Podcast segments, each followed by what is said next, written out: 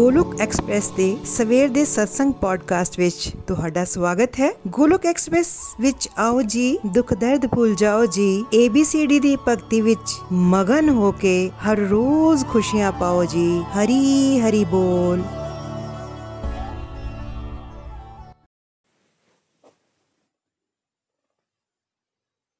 जय श्री कृष्ण चैतन्य प्रभु नित्यानंद श्री अद्वैत गदाधर श्रीवासादि गौर भक्त वृंद हरे कृष्ण हरे कृष्ण कृष्ण कृष्ण हरे हरे हरे राम हरे राम राम राम हरे हरे ओम नमो भगवते वासुदेवाय ओम नमो भगवते वासुदेवाय ओम नमो भगवते वासुदेवाय श्रीमद् भागवत गीता की जय busy through the body, free as a soul, Hari Hari ਬੋਲ ਹਰੀ ਹਰੀ ਬੋਲ ਸ਼ਰੀਰ ਨਾਲ ਰਹੋ ਵਿਅਸਤ ਤੇ ਆਤਮਾ ਨਾਲ ਰਹੋ ਮਸਤ ਨਿਤ ਹਰੀ ਨਾਮ ਜਪਤੇ ਹੋਏ transform the world by transforming yourself ਖੁਦ ਬਦਲ ਕੇ ਹੀ ਦੁਨੀਆ ਨੂੰ ਬਦਲਿਆ ਜਾ ਸਕਦਾ ਹੈ ਨਾ ਸ਼ਸਤਰ ਤੇ ਨਾ ਸ਼ਾਸਤਰ ਤੇ ਨਾ ਧਨ ਨਾਲ ਤੇ ਨਾ ਹੀ ਕਿਸੇ ਯੁਕਤੀ ਨਾਲ ਮੇਰਾ ਤਾਂ ਜੀਵਨ ਆਸ਼ਰਿਤ ਹੈ हे ਪ੍ਰਭੂ ਸਿਰਫ ਤੇ ਸਿਰਫ ਤੁਹਾਡੀ ਕਿਰਪਾ ਸ਼ਕਤੀ ਨਾਲ ਜੈ ਸ਼੍ਰੀ ਰਾਮ ਜੈ ਸ਼੍ਰੀ ਰਾਧਾ ਮਾਧਵ ਹਰੀ ਹਰੀ ਬੋਲ ਹਰੀ ਹਰੀ ਬੋਲ ਹਰੀ ਬੋਲ एवरीवन ਪੰਜਾਬੀ ਪੋਡਕਾਸਟ ਵਿੱਚ ਤੁਹਾਡਾ ਸਾਰਿਆਂ ਦਾ ਇੱਕ ਵਾਰ ਫੇਰ ਤੋਂ ਸਵਾਗਤ ਹੈ। ਮੈਂ ਰੀਨੂ ਸਹਿਦੇਵ, ਰੱਬ ਦੀ ਮਿਹਰ ਨਾਲ ਸਵੇਰ ਦੇ ਸਤਸੰਗ ਨੂੰ ਪੰਜਾਬੀ ਵਿਸ਼ੇ ਵਿੱਚ ਤੁਹਾਡੇ ਸਾਰਿਆਂ ਨਾਲ ਸਾਂਝਾ ਕਰਨ ਜਾ ਰਹੀ ਹਾਂ। ਜਿਵੇਂ ਕਿ ਤੁਸੀਂ ਜਾਣਦੇ ਹੋ, ਸਾਡਾ ਫਾਊਂਡੇਸ਼ਨ ਕੋਰਸ ਕੰਪਲੀਟ ਹੋ ਗਿਆ ਹੈ ਤੇ ਅੱਜ ਰੱਬ ਦੀ ਮਿਹਰ ਨਾਲ ਅਸੀਂ ਭਾਗਵਤ ਗੀਤਾ ਦਾ ਪਹਿਲਾ ਚੈਪਟਰ ਨikhil ji ਦੇ ਰਾਹੀਂ ਸਮਝਿਆ, ਪਾਂਡਵ ਤੇ ਕੌਰਵ। ਦੋਨੋਂ ਯੁੱਧ ਦੇ ਮੈਦਾਨ, ਕੁਰੂਕਸ਼ੇਤਰ ਵਿੱਚ ਆਪਣੀਆਂ ਆਪਣੀਆਂ ਸੈਨਾਵਾਂ ਦੇ ਨਾਲ ਸੱਜੇ ਨੇ, ਉੱਥੇ ਤਿਆਰ ਖੜੇ ਨੇ ਯੁੱਧ ਕਰਨ ਵਾਸਤੇ। ਇਹ ਉਹ ਵਾਲਾ ਸੀਨ ਹੈ ਜਿਹੜਾ ਮਹਾਭਾਰਤ ਵਿੱਚ ਅਸੀਂ ਵੇਖਿਆ ਹੋਵੇਗਾ। ਤੇ ਨਾਲ ਇਹ ਵੀ ਸਮਝਣਾ ਹੈ ਕਿ ਇਸ ਸੀਨ ਤੋਂ ਪਹਿਲਾਂ, ਇਸ ਯੁੱਧ ਦੇ ਮੈਦਾਨ ਤੋਂ ਆਉਣ ਵਿੱਚ ਪਹਿਲਾਂ ਬਹੁਤ ਸਾਰੇ ਸ਼ਾਂਤੀ ਪ੍ਰਯਾਸ ਵੀ ਦਿੱਤੇ ਗਏ ਕੌਰਵਾਂ ਨੂੰ, ਪਰ ਉਹ ਸਾਰੇ ਵਿਫਲ ਹੋਏ। ਲਾਸਟ ਵਿੱਚ ਪਰਮਾਤਮਾ, ਸਾਡੇ ਕ੍ਰਿਸ਼ਨਾ ਵੀ ਦੁਰਯੋਧਨ ਨੂੰ ਸਮਝਾਣ ਗਏ ਸੀ ਕਿ ਇਹ ਯੁੱਧ ਟਲ ਜਾਵੇ। ਤੇ ਉਹਨਾਂ ਨੇ ਇੱਕ ਅਪੀਲ ਵੀ ਕੀਤੀ, ਇੱਕ ਸ਼ਰਤ ਵੀ ਰੱਖੀ ਸੀ ਕਿ ਤੂੰ ਪੰਜ ਪਿੰਡ ਪਾਂਡਵਾਂ ਨੂੰ ਦੇ ਦੇ ਤੇ ਇਹ ਯੁੱਧ ਟਲ ਜਾਵੇਗਾ। ਪਰ ਦੁਰਯੋਧਨ ਇੰਨਾ ਹੰਕਾਰੀ ਸੀ ਕਿ ਉਹਨੇ ਕਿਹਾ ਕਿ ਮੈਂ ਸੂਈ ਦੀ ਨੋਕ ਜਿੰਨੀ ਥਾਂ ਵੀ ਪਾਂਡਵਾਂ ਨੂੰ ਨਹੀਂ ਦੇਣੀ ਤੇ ਨਾਲ ਹੀ ਹੰਕਾਰ ਵਿੱਚ ਉਹਨੇ ਕੀ ਕੀਤਾ? ਉਹਨੇ ਕ੍ਰਿਸ਼ਨਾ ਨੂੰ ਬੰਦੀ ਬਣਾਉਣ ਦੀ ਕੋਸ਼ਿਸ਼ ਵੀ ਕੀਤੀ ਸੀ। ਤੇ ਅੱਜ ਇਹਨਾਂ ਸਾਰੇ ਨਤੀਜਿਆਂ ਤੋਂ ਬਾਅਦ ਕੁਰੂਕਸ਼ੇਤਰ ਦੇ ਮੈਦਾਨ ਦੇ ਵਿੱਚ ਦੋਵੇਂ ਸੈਨਾ ਆਲੇ ਦੁਆਲੇ ਇੱਕ ਦੂਜੇ ਦੇ ਆਮਨੇ ਸਾਹਮਣੇ ਖੜੀਆਂ ਨੇ ਯੁੱਧ ਕਰਨ ਵਾਸਤੇ। ਜਿਵੇਂ ਕਿ ਸਾਨੂੰ ਸਮਝਣਾ ਹੈ ਕਿ ਅਰਜੁਨ ਨੂੰ ਵੀ ਪਤਾ ਸੀ ਬਚਪਨ ਤੋਂ ਹੀ ਕਿ ਸਾਡੇ ਪਰਿਵਾਰਾਂ ਵਿੱਚ ਬਹੁਤ ਟਕਰਾਵ ਨੇ। ਇੱਕ ਨਾ ਇੱਕ ਦਿਨ ਇਹ ਯੁੱਧ ਜ਼ਰੂਰ ਹੋਏਗਾ। ਜ਼ਰੂਰ ਯੁੱਧ ਤੱਕ ਕੌਰਵ ਪਾਂਡਵ ਪੁੱਜਣਗੇ। ਅੱਜ ਨikhil ji ਨੇ ਸਾਨੂੰ ਦੱਸਿਆ ਕਿ ਇਸ ਚੈਪਟਰ ਚੋਂ ਪਹਿਲੇ ਚੈਪਟਰ ਚੋਂ ਅਸੀਂ ਕੀ ਸਿੱਖ ਲੈਣੀ ਹੈ ਇਹ ਚੈਪਟਰ 1 ਉਹ ਵਾਲੀ ਸਟੇਜ ਹੈ ਜਿੱਥੇ ਅਰਜੁਨ ਦੇ ਰਾਹੀਂ ਪ੍ਰਭੂ ਡਰਾਮਾ ਕਰਵਾਣਗੇ ਕਨਫਿਊਜ਼ਨ ਵਿੱਚ ਸਟ्रेस ਵਿੱਚ ਡਿਪਰੈਸ਼ਨ ਵਿੱਚ ਜਾ ਕੇ ਜਦੋਂ ਅਰਜੁਨ ਫਰਸਟਡ ਹੋ ਜਾਏਗਾ ਤੇ ਉਹ ਕੀ ਕਰੇਗਾ ਕ੍ਰਿਸ਼ਨਾ ਕੋਲੋਂ question ਪੁੱਛੇਗਾ Bhagavad Gita perfect question answer book ਹੈ ਕੁਐਸਚਨ ਪੁੱਛੇ ਨੇ ਅਰਜੁਨ ਨੇ ਕਨਫਿਊਜ਼ਡ ਹਿਊਮਨ ਬੀਇੰਗ ਦੇ ਬਿਹਾਫ ਤੇ ਤੇ ਆਨਸਰ ਦਿੱਤੇ ਨੇ ਪਰਫੈਕਟ ਸਾਡੇ ਕ੍ਰਿਸ਼ਨਾ ਨੇ। ਕ੍ਰਿਸ਼ਨਾ ਪਰਫੈਕਟ ਨੇ ਤੇ ਉਹਨਾਂ ਦੇ ਆਨਸਰ ਵੀ ਪਰਫੈਕਟ ਨੇ। ਭਾਗਵਤ ਗੀਤਾ ਦਾ ਇਹ ਚੈਪਟਰ ਬੇਸ ਬਣਾ ਰਿਹਾ ਹੈ, ਜਿਹੜਾ ਕ੍ਰਿਸ਼ਨਾ ਦਾ ਉਪਦੇਸ਼ ਹੈ। ਇੱਥੇ ਉਹ ਸਟੇਜ ਦੱਸੀ ਜਾਂਦੀ ਹੈ ਜਿੱਥੇ ਅਸੀਂ ਆਪਣੀ ਜ਼ਿੰਦਗੀ ਵਿੱਚ ਕਨਫਿਊਜ਼ ਹੋ ਜਾਂਦੇ ਹਾਂ। ਇੱਕ ਪਾਸੇ ਖੂਹ ਤੇ ਦੂਜੇ ਪਾਸੇ ਸਾਨੂੰ ਖਾਈ। ਸਮਝ ਨਹੀਂ ਆਉਂਦਾ ਕਿ ਅਸੀਂ ਕੀ ਕਰੀਏ। ਤੇ ਨਾਲ ਹੀ ਮੈਂਟਲੀ ਅਨਵੈਲ ਹੋਣ ਕਰਕੇ ਡਿਪਰੈਸ਼ਨ ਦੀ ਉਹ ਸਟੇਜ ਤੱਕ ਵੀ ਅਸੀਂ ਪੁੱਜ ਜਾਂਦੇ ਆ ਜਿੱਥੇ ਸਾਡੀ ਸੋਚ ਸਾਨੂੰ ਦੱਸਦੀ ਹੈ ਕਿ ਆਤਮ ਹੱਤਿਆ ਹੀ ਕਰ ਲੈਣੀ ਚਾਹੀਦੀ ਹੈ। ਆਓ ਭਗਵਦ ਗੀਤਾ ਦਾ ਪਹਿਲਾ ਚੈਪਟਰ ਦਾ ਸ਼ਲੋਕ ਪੜ੍ਹੀਏ। ਨikhil ji ਨੇ ਜਿੱਦਾਂ ਸਾਨੂੰ ਸਮਝਾਇਆ। ਸ਼ਲੋਕ 10 ਇੱਥੇ ਦੁਰਯੋਧਨ ਦੇ ਤੁਲਨਾਤਮਕ ਤਾਕਤ ਦਾ ਅੰਦਾਜ਼ਾ ਪੇਸ਼ ਕੀਤਾ ਹੈ। ਉਹ ਸੋਚਦਾ ਹੈ ਕਿ ਬਹੁਤ ਅਨੁਭਵੀ ਸੈਨਾਪਤੀ ਭੀਸ਼ਮ ਪਿਤਾਮਾ ਰਾਹੀਂ ਖਾਸ ਤੌਰ ਤੇ ਸੁਰੱਖਿਅਤ ਹੋਣ ਕਰਕੇ ਉਸ ਦੀ ਹਥਿਆਰਾਂ ਨਾਲ ਲੈਸ ਫੌਜਾਂ ਦੀ ਤਾਕਤ ਮਾਪੀ ਨਹੀਂ ਜਾ ਸਕਦੀ। ਦੂਜੇ ਪਾਸੇ ਪਾਂਡਵਾਂ ਦੀਆਂ ਫੌਜਾਂ ਸੀਮਤ ਨੇ, ਕਿਉਂਕਿ ਉਹਨਾਂ ਦੀ ਸੁਰੱਖਿਆ ਇੱਕ ਘੱਟ ਤਜਰਬੇਕਾਰ ਭੀਮ ਰਾਹੀਂ ਕੀਤੀ ਜਾ ਰਹੀ ਹੈ, ਜਿਹੜਾ ਭੀਸ਼ਮ ਦੇ ਮੁਕਾਬਲੇ ਕੁਝ ਵੀ ਨਹੀਂ ਹੈ। ਦੁਰਯੋਧਨ ਹਮੇਸ਼ਾ ਭੀਮ ਤੋਂ ਈਰਖਾ ਕਰਦਾ ਸੀ। ਕਿਉਂਕਿ ਉਹ ਜਾਣਦਾ ਸੀ ਕਿ ਜੇ ਕਦੇ ਵੀ ਉਸ ਦੀ ਮੌਤ ਹੋਈ ਤੇ ਉਹ ਭੀਮ ਦੇ ਹੱਥੋਂ ਹੋਵੇਗੀ। ਪਰ ਨਾਲ ਹੀ ਉਸ ਨੂੰ ਇਹ ਪੱਕਾ ਯਕੀਨ ਸੀ ਕਿ ਭੀਸ਼ਮ ਦੀ ਹਾਜ਼ਰੀ ਵਿੱਚ ਉਸ ਦੀ ਜਿੱਤ ਜਿਹੜੀ ਹੈ ਉਹ ਯਕੀਨੀ ਹੈ, ਕਿਉਂਕਿ ਭੀਸ਼ਮ ਉਹਨਾਂ ਤੋਂ ਕਿਤਰੇ ਜ਼ਿਆਦਾ ਸੁਚੱਜੇ ਸੈਨਾਪਤੀ ਸਨ। ਉਹ ਜੰਗ ਵਿੱਚ ਜੇਤੂ ਹੋਵੇਗਾ, ਇਹ ਉਸ ਨੂੰ ਪੱਕਾ ਯਕੀਨ ਸੀ। ਹਰੀ ਹਰੀ ਬੋਲ, ਇੱਕ ਵਾਰ ਫੇਰ ਤੋਂ ਸ਼ਲੋਕ ਨੂੰ ਰਿਪੀਟ ਕਰਨੀਆ ਸ਼ਲੋਕ ਨੰਬਰ 10 ਇੱਥੇ ਦੁਰਯੋਧਨ ਦੀ ਤੁਲਨਾਤਮਕ ਤਾਕਤ ਦਾ ਅੰਦਾਜ਼ਾ ਪੇਸ਼ ਕੀਤਾ ਹੈ। ਉਹ ਸੋਚਦਾ ਹੈ ਕਿ ਬਹੁਤ ਅਨੁਭਵੀ ਸੈਨਾਪਤੀ ਭੀਸ਼ਮ ਪਿਤਾਮਾ ਰਾਹੀਂ ਖਾਸ ਤੌਰ ਤੇ ਸੁਰੱਖਿਅਤ ਹੋਣ ਕਰਕੇ ਉਸ ਦੀ ਹਥਿਆਰਾਂ ਨਾਲ ਲੈਸ ਫੌਜਾਂ ਦੀ ਤਾਕਤ ਮਾਪੀ ਨਹੀਂ ਜਾ ਸਕਦੀ। ਦੂਜੇ ਪਾਸੇ ਪਾਂਡਵਾਂ ਦੀਆਂ ਫੌਜਾਂ ਸੀਮਿਤ ਨੇ, ਕਿਉਂਕਿ ਉਹਨਾਂ ਦੀ ਸੁਰੱਖਿਆ ਇੱਕ ਘੱਟ ਤਜਰਬੇਕਾਰ ਭੀਮ ਰਾਹੀਂ ਕੀਤੀ ਜਾ ਰਹੀ ਹੈ, ਜਿਹੜਾ ਭੀਸ਼ਮ ਦੇ ਮੁਕਾਬਲੇ ਕੁਝ ਨਹੀਂ ਹੈ। ਦੁਰਯੋਧਨ ਹਮੇਸ਼ਾ ਭੀਸ਼ਮ ਭੀਮ ਕੋਲੋਂ ਈਰਖਾ ਕਰਦਾ ਸੀ, ਕਿਉਂਕਿ ਉਹ ਜਾਣਦਾ ਸੀ ਕਿ ਜੇ ਕਦੇ ਨਾ ਕਦੇ ਉਸ ਦੀ ਮੌਤ ਹੋਈ, ਤੇ ਉਹ ਭੀਮ ਦੇ ਹੱਥੋਂ ਹੋਵੇਗੀ। ਪਰ ਨਾਲ ਹੀ ਉਸ ਨੂੰ ਪੱਕਾ ਯਕੀਨ ਸੀ ਕਿ ਭੀਸ਼ਮ ਦੀ ਹਾਜ਼ਰੀ ਵਿੱਚ ਉਸ ਦੀ ਜਿੱਤ ਯਕੀਨੀ ਹੈ, ਕਿਉਂਕਿ ਭੀਸ਼ਮ ਉਹਨਾਂ ਤੋਂ ਕਿਦਰੇ ਜ਼ਿਆਦਾ ਸੁਚੱਜੇ ਸੈਨਾਪਤੀ ਹਨ। ਉਹ ਜੰਗ ਵਿੱਚ ਜੇਤੂ ਹੋਵੇਗਾ, ਇਹ ਉਸ ਨੂੰ ਪੱਕਾ ਯਕੀਨ ਸੀ। ਹਰੀ ਹਰੀ ਬੋਲ। ਜਿਵੇਂ ਕਿ ਚੈਪਟਰ ਦੇ ਨਾਮ ਤੋਂ ਹੀ ਤੁਸੀਂ ਸਮਝ ਰਹੇ ਹੋ, ਕੁਰੂਕਸ਼ੇਤਰ ਦੇ ਯੁੱਧ ਦੇ ਮੈਦਾਨ ਵਿੱਚ ਸੈਨਾ ਦਾ ਨਰੀਖਣ। ਨikhil ji ਨੇ ਸਾਨੂੰ ਦੱਸਿਆ ਕਿ ਬੇਸਿਕਲੀ ਸਾਡੇ ਅੰਦਰ ਵੀ ਇੱਕ ਬੈਟਲ ਇੱਕ ਕੁਰੂਕਸ਼ੇਤਰ ਹੈ। ਉੱਥੇ ਵੀ ਯੁੱਧ ਚੱਲ ਰਿਹਾ ਹੈ। ਇਹ ਆਬਜ਼ਰਵੇਸ਼ਨ ਦਾ ਟਾਈਮ ਹੈ। ਜਦੋਂ ਯੁੱਧ ਦੀ ਸ਼ੁਰੂਆਤ ਹੁੰਦੀ ਹੈ ਆਬਜ਼ਰਵੇਸ਼ਨ ਕੀ ਕਰਨੀ ਹੈ? ਸਾਡੇ ਅੰਦਰ ਕੀ 네ਗੇਟਿਵ ਹੈ ਤੇ ਕੀ ਪੋਜ਼ਿਟਿਵ ਚੱਲ ਰਿਹਾ ਹੈ। ਮੰਨ ਲਵੋ 네ਗੇਟਿਵਿਟੀ ਦਾ ਬੌਸ ਦੁਰਯੋਧਨ ਹੈ, ਤੇ ਦੁਰਯੋਧਨ ਨੂੰ ਕੀ ਲੱਗਦਾ ਹੈ? ਬੁਰੀਆਂ ਆਦਤਾਂ ਵਿੱਚ ਫਸ ਗਿਆ ਪਰਸਨ ਇਸ 네ਗੇਟਿਵਿਟੀ ਚੋਂ ਕਦੇ ਬਾਹਰ ਨਹੀਂ ਆ ਸਕਦਾ। ਫੋਰ ਐਗਜ਼ਾਮਪਲ ਨਸ਼ਾ। ਉਸ ਵੇਲੇ 네ਗੇਟਿਵਿਟੀ ਨੂੰ ਇਹ ਜ਼ਿਆਦਾ ਲੱਗਦਾ ਹੈ ਕਿ ਬੰਦਾ ਨਸ਼ਾ ਕਦੇ ਵੀ ਛੱਡ ਨਹੀਂ ਸਕਦਾ। 네ਗੇਟਿਵਿਟੀ ਕਦੇ ਹਾਰ ਨਹੀਂ ਸਕਦੀ। ਦੁਰਯੋਧਨ ਕੋਲ ਵੀ ਸੈਨਾ ਬਹੁਤ ਸਾਰੀ ਹੈ। ਈਵਨ ਕ੍ਰਿਸ਼ਨਾ ਦੀ ਨਰਾਇਣੀ ਸੈਨਾ ਵੀ ਦੁਰਯੋਧਨ ਕੋਲ ਹੈ। ਉਹਨੇ ਕ੍ਰਿਸ਼ਨਾ ਕੋਲੋਂ ਇਹ ਮੰਗੀ ਸੀ। ਪਰ ਅਰਜੁਨ ਅਰਜੁਨ ਨੇ ਤੇ ਕ੍ਰਿਸ਼ਨਾ ਨੂੰ ਮੰਗਿਆ ਸੀ। ਇਹ ਫ਼ਰਕ ਹੁੰਦਾ ਹੈ ਇੱਕ ਡਿਵੋਟੀ ਦਾ ਤੇ ਇੱਕ ਐਰੋਗੈਂਟ ਹਿਊਮਨ ਬੀਇੰਗ ਦਾ। ਡਿਵੋਟੀ ਰੱਬ ਕੋਲੋਂ ਬਲੇਸਿੰਗਸ ਮੰਗਦਾ ਹੈ। ਉਹਨਾਂ ਨੂੰ ਸਰਵੋਪਰੀ ਮੰਨਦਾ ਹੈ। ਤੇ ਐਰੋਗੈਂਟ ਹਿਊਮਨ ਬੀਇੰਗ ਚੀਜ਼ਾਂ ਨੂੰ ਵਰਲਡਲੀ ਕਨੈਕਸ਼ਨਸ ਨੂੰ ਜ਼ਿਆਦਾ ਅਹਿਮੀਅਤ ਦਿੰਦਾ ਹੈ। ਦੁਰਯੋਧਨ ਆਪਣੇ ਹੰਕਾਰ ਵਿੱਚ ਆਪਣੀ ਵੱਧ ਤੋਂ ਬਾਹਰ ਸਟਰੈਂਥ ਨੂੰ ਵੇਖ ਕੇ ਨਾਲ ਹੀ ਆਪਣੇ ਗ੍ਰੈਂਡਫਾਦਰ ਪੀਸ਼ਮ ਵੱਲੋਂ ਪਰਫੈਕਟਲੀ ਪ੍ਰੋਟੈਕਟਿਡ ਹੈ, ਜਿਹੜਾ ਉਸ ਵੇਲੇ ਦੇ ਟਾਪ ਵੈਰੀਅਰ ਸਨ, ਉਹ ਵੇਖ ਰਿਹਾ ਸੀ। ਸਾਨੂੰ ਇੱਥੇ ਕੀ ਸਮਝਣਾ ਹੈ? ਸਾਡੇ ਕੋਲ ਮੰਨ ਲਓ ਲਾਈਫ ਵਿੱਚ ਕੁਝ ਬੈਸਟ ਆ ਜਾਵੇ।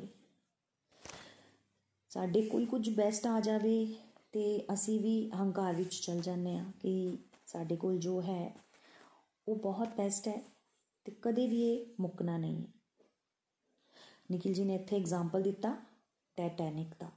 ਜਦੋਂ ਟਾਈਟੈਨਿਕ ਜਹਾਜ਼ ਬਣਿਆ ਸੀ ਤੇ ਉਦੋਂ ਇਹ ਕਿਹਾ ਗਿਆ ਸੀ ਕਿ ਇਹ ਕਦੇ ਵੀ ਡੁੱਬੇਗਾ ਨਹੀਂ। ਪਰ ਕੀ ਹੋਇਆ? ਪਹਿਲੀ ਵਾਰੀ 'ਚ ਹੀ ਉਹ ਡੁੱਬ ਗਿਆ।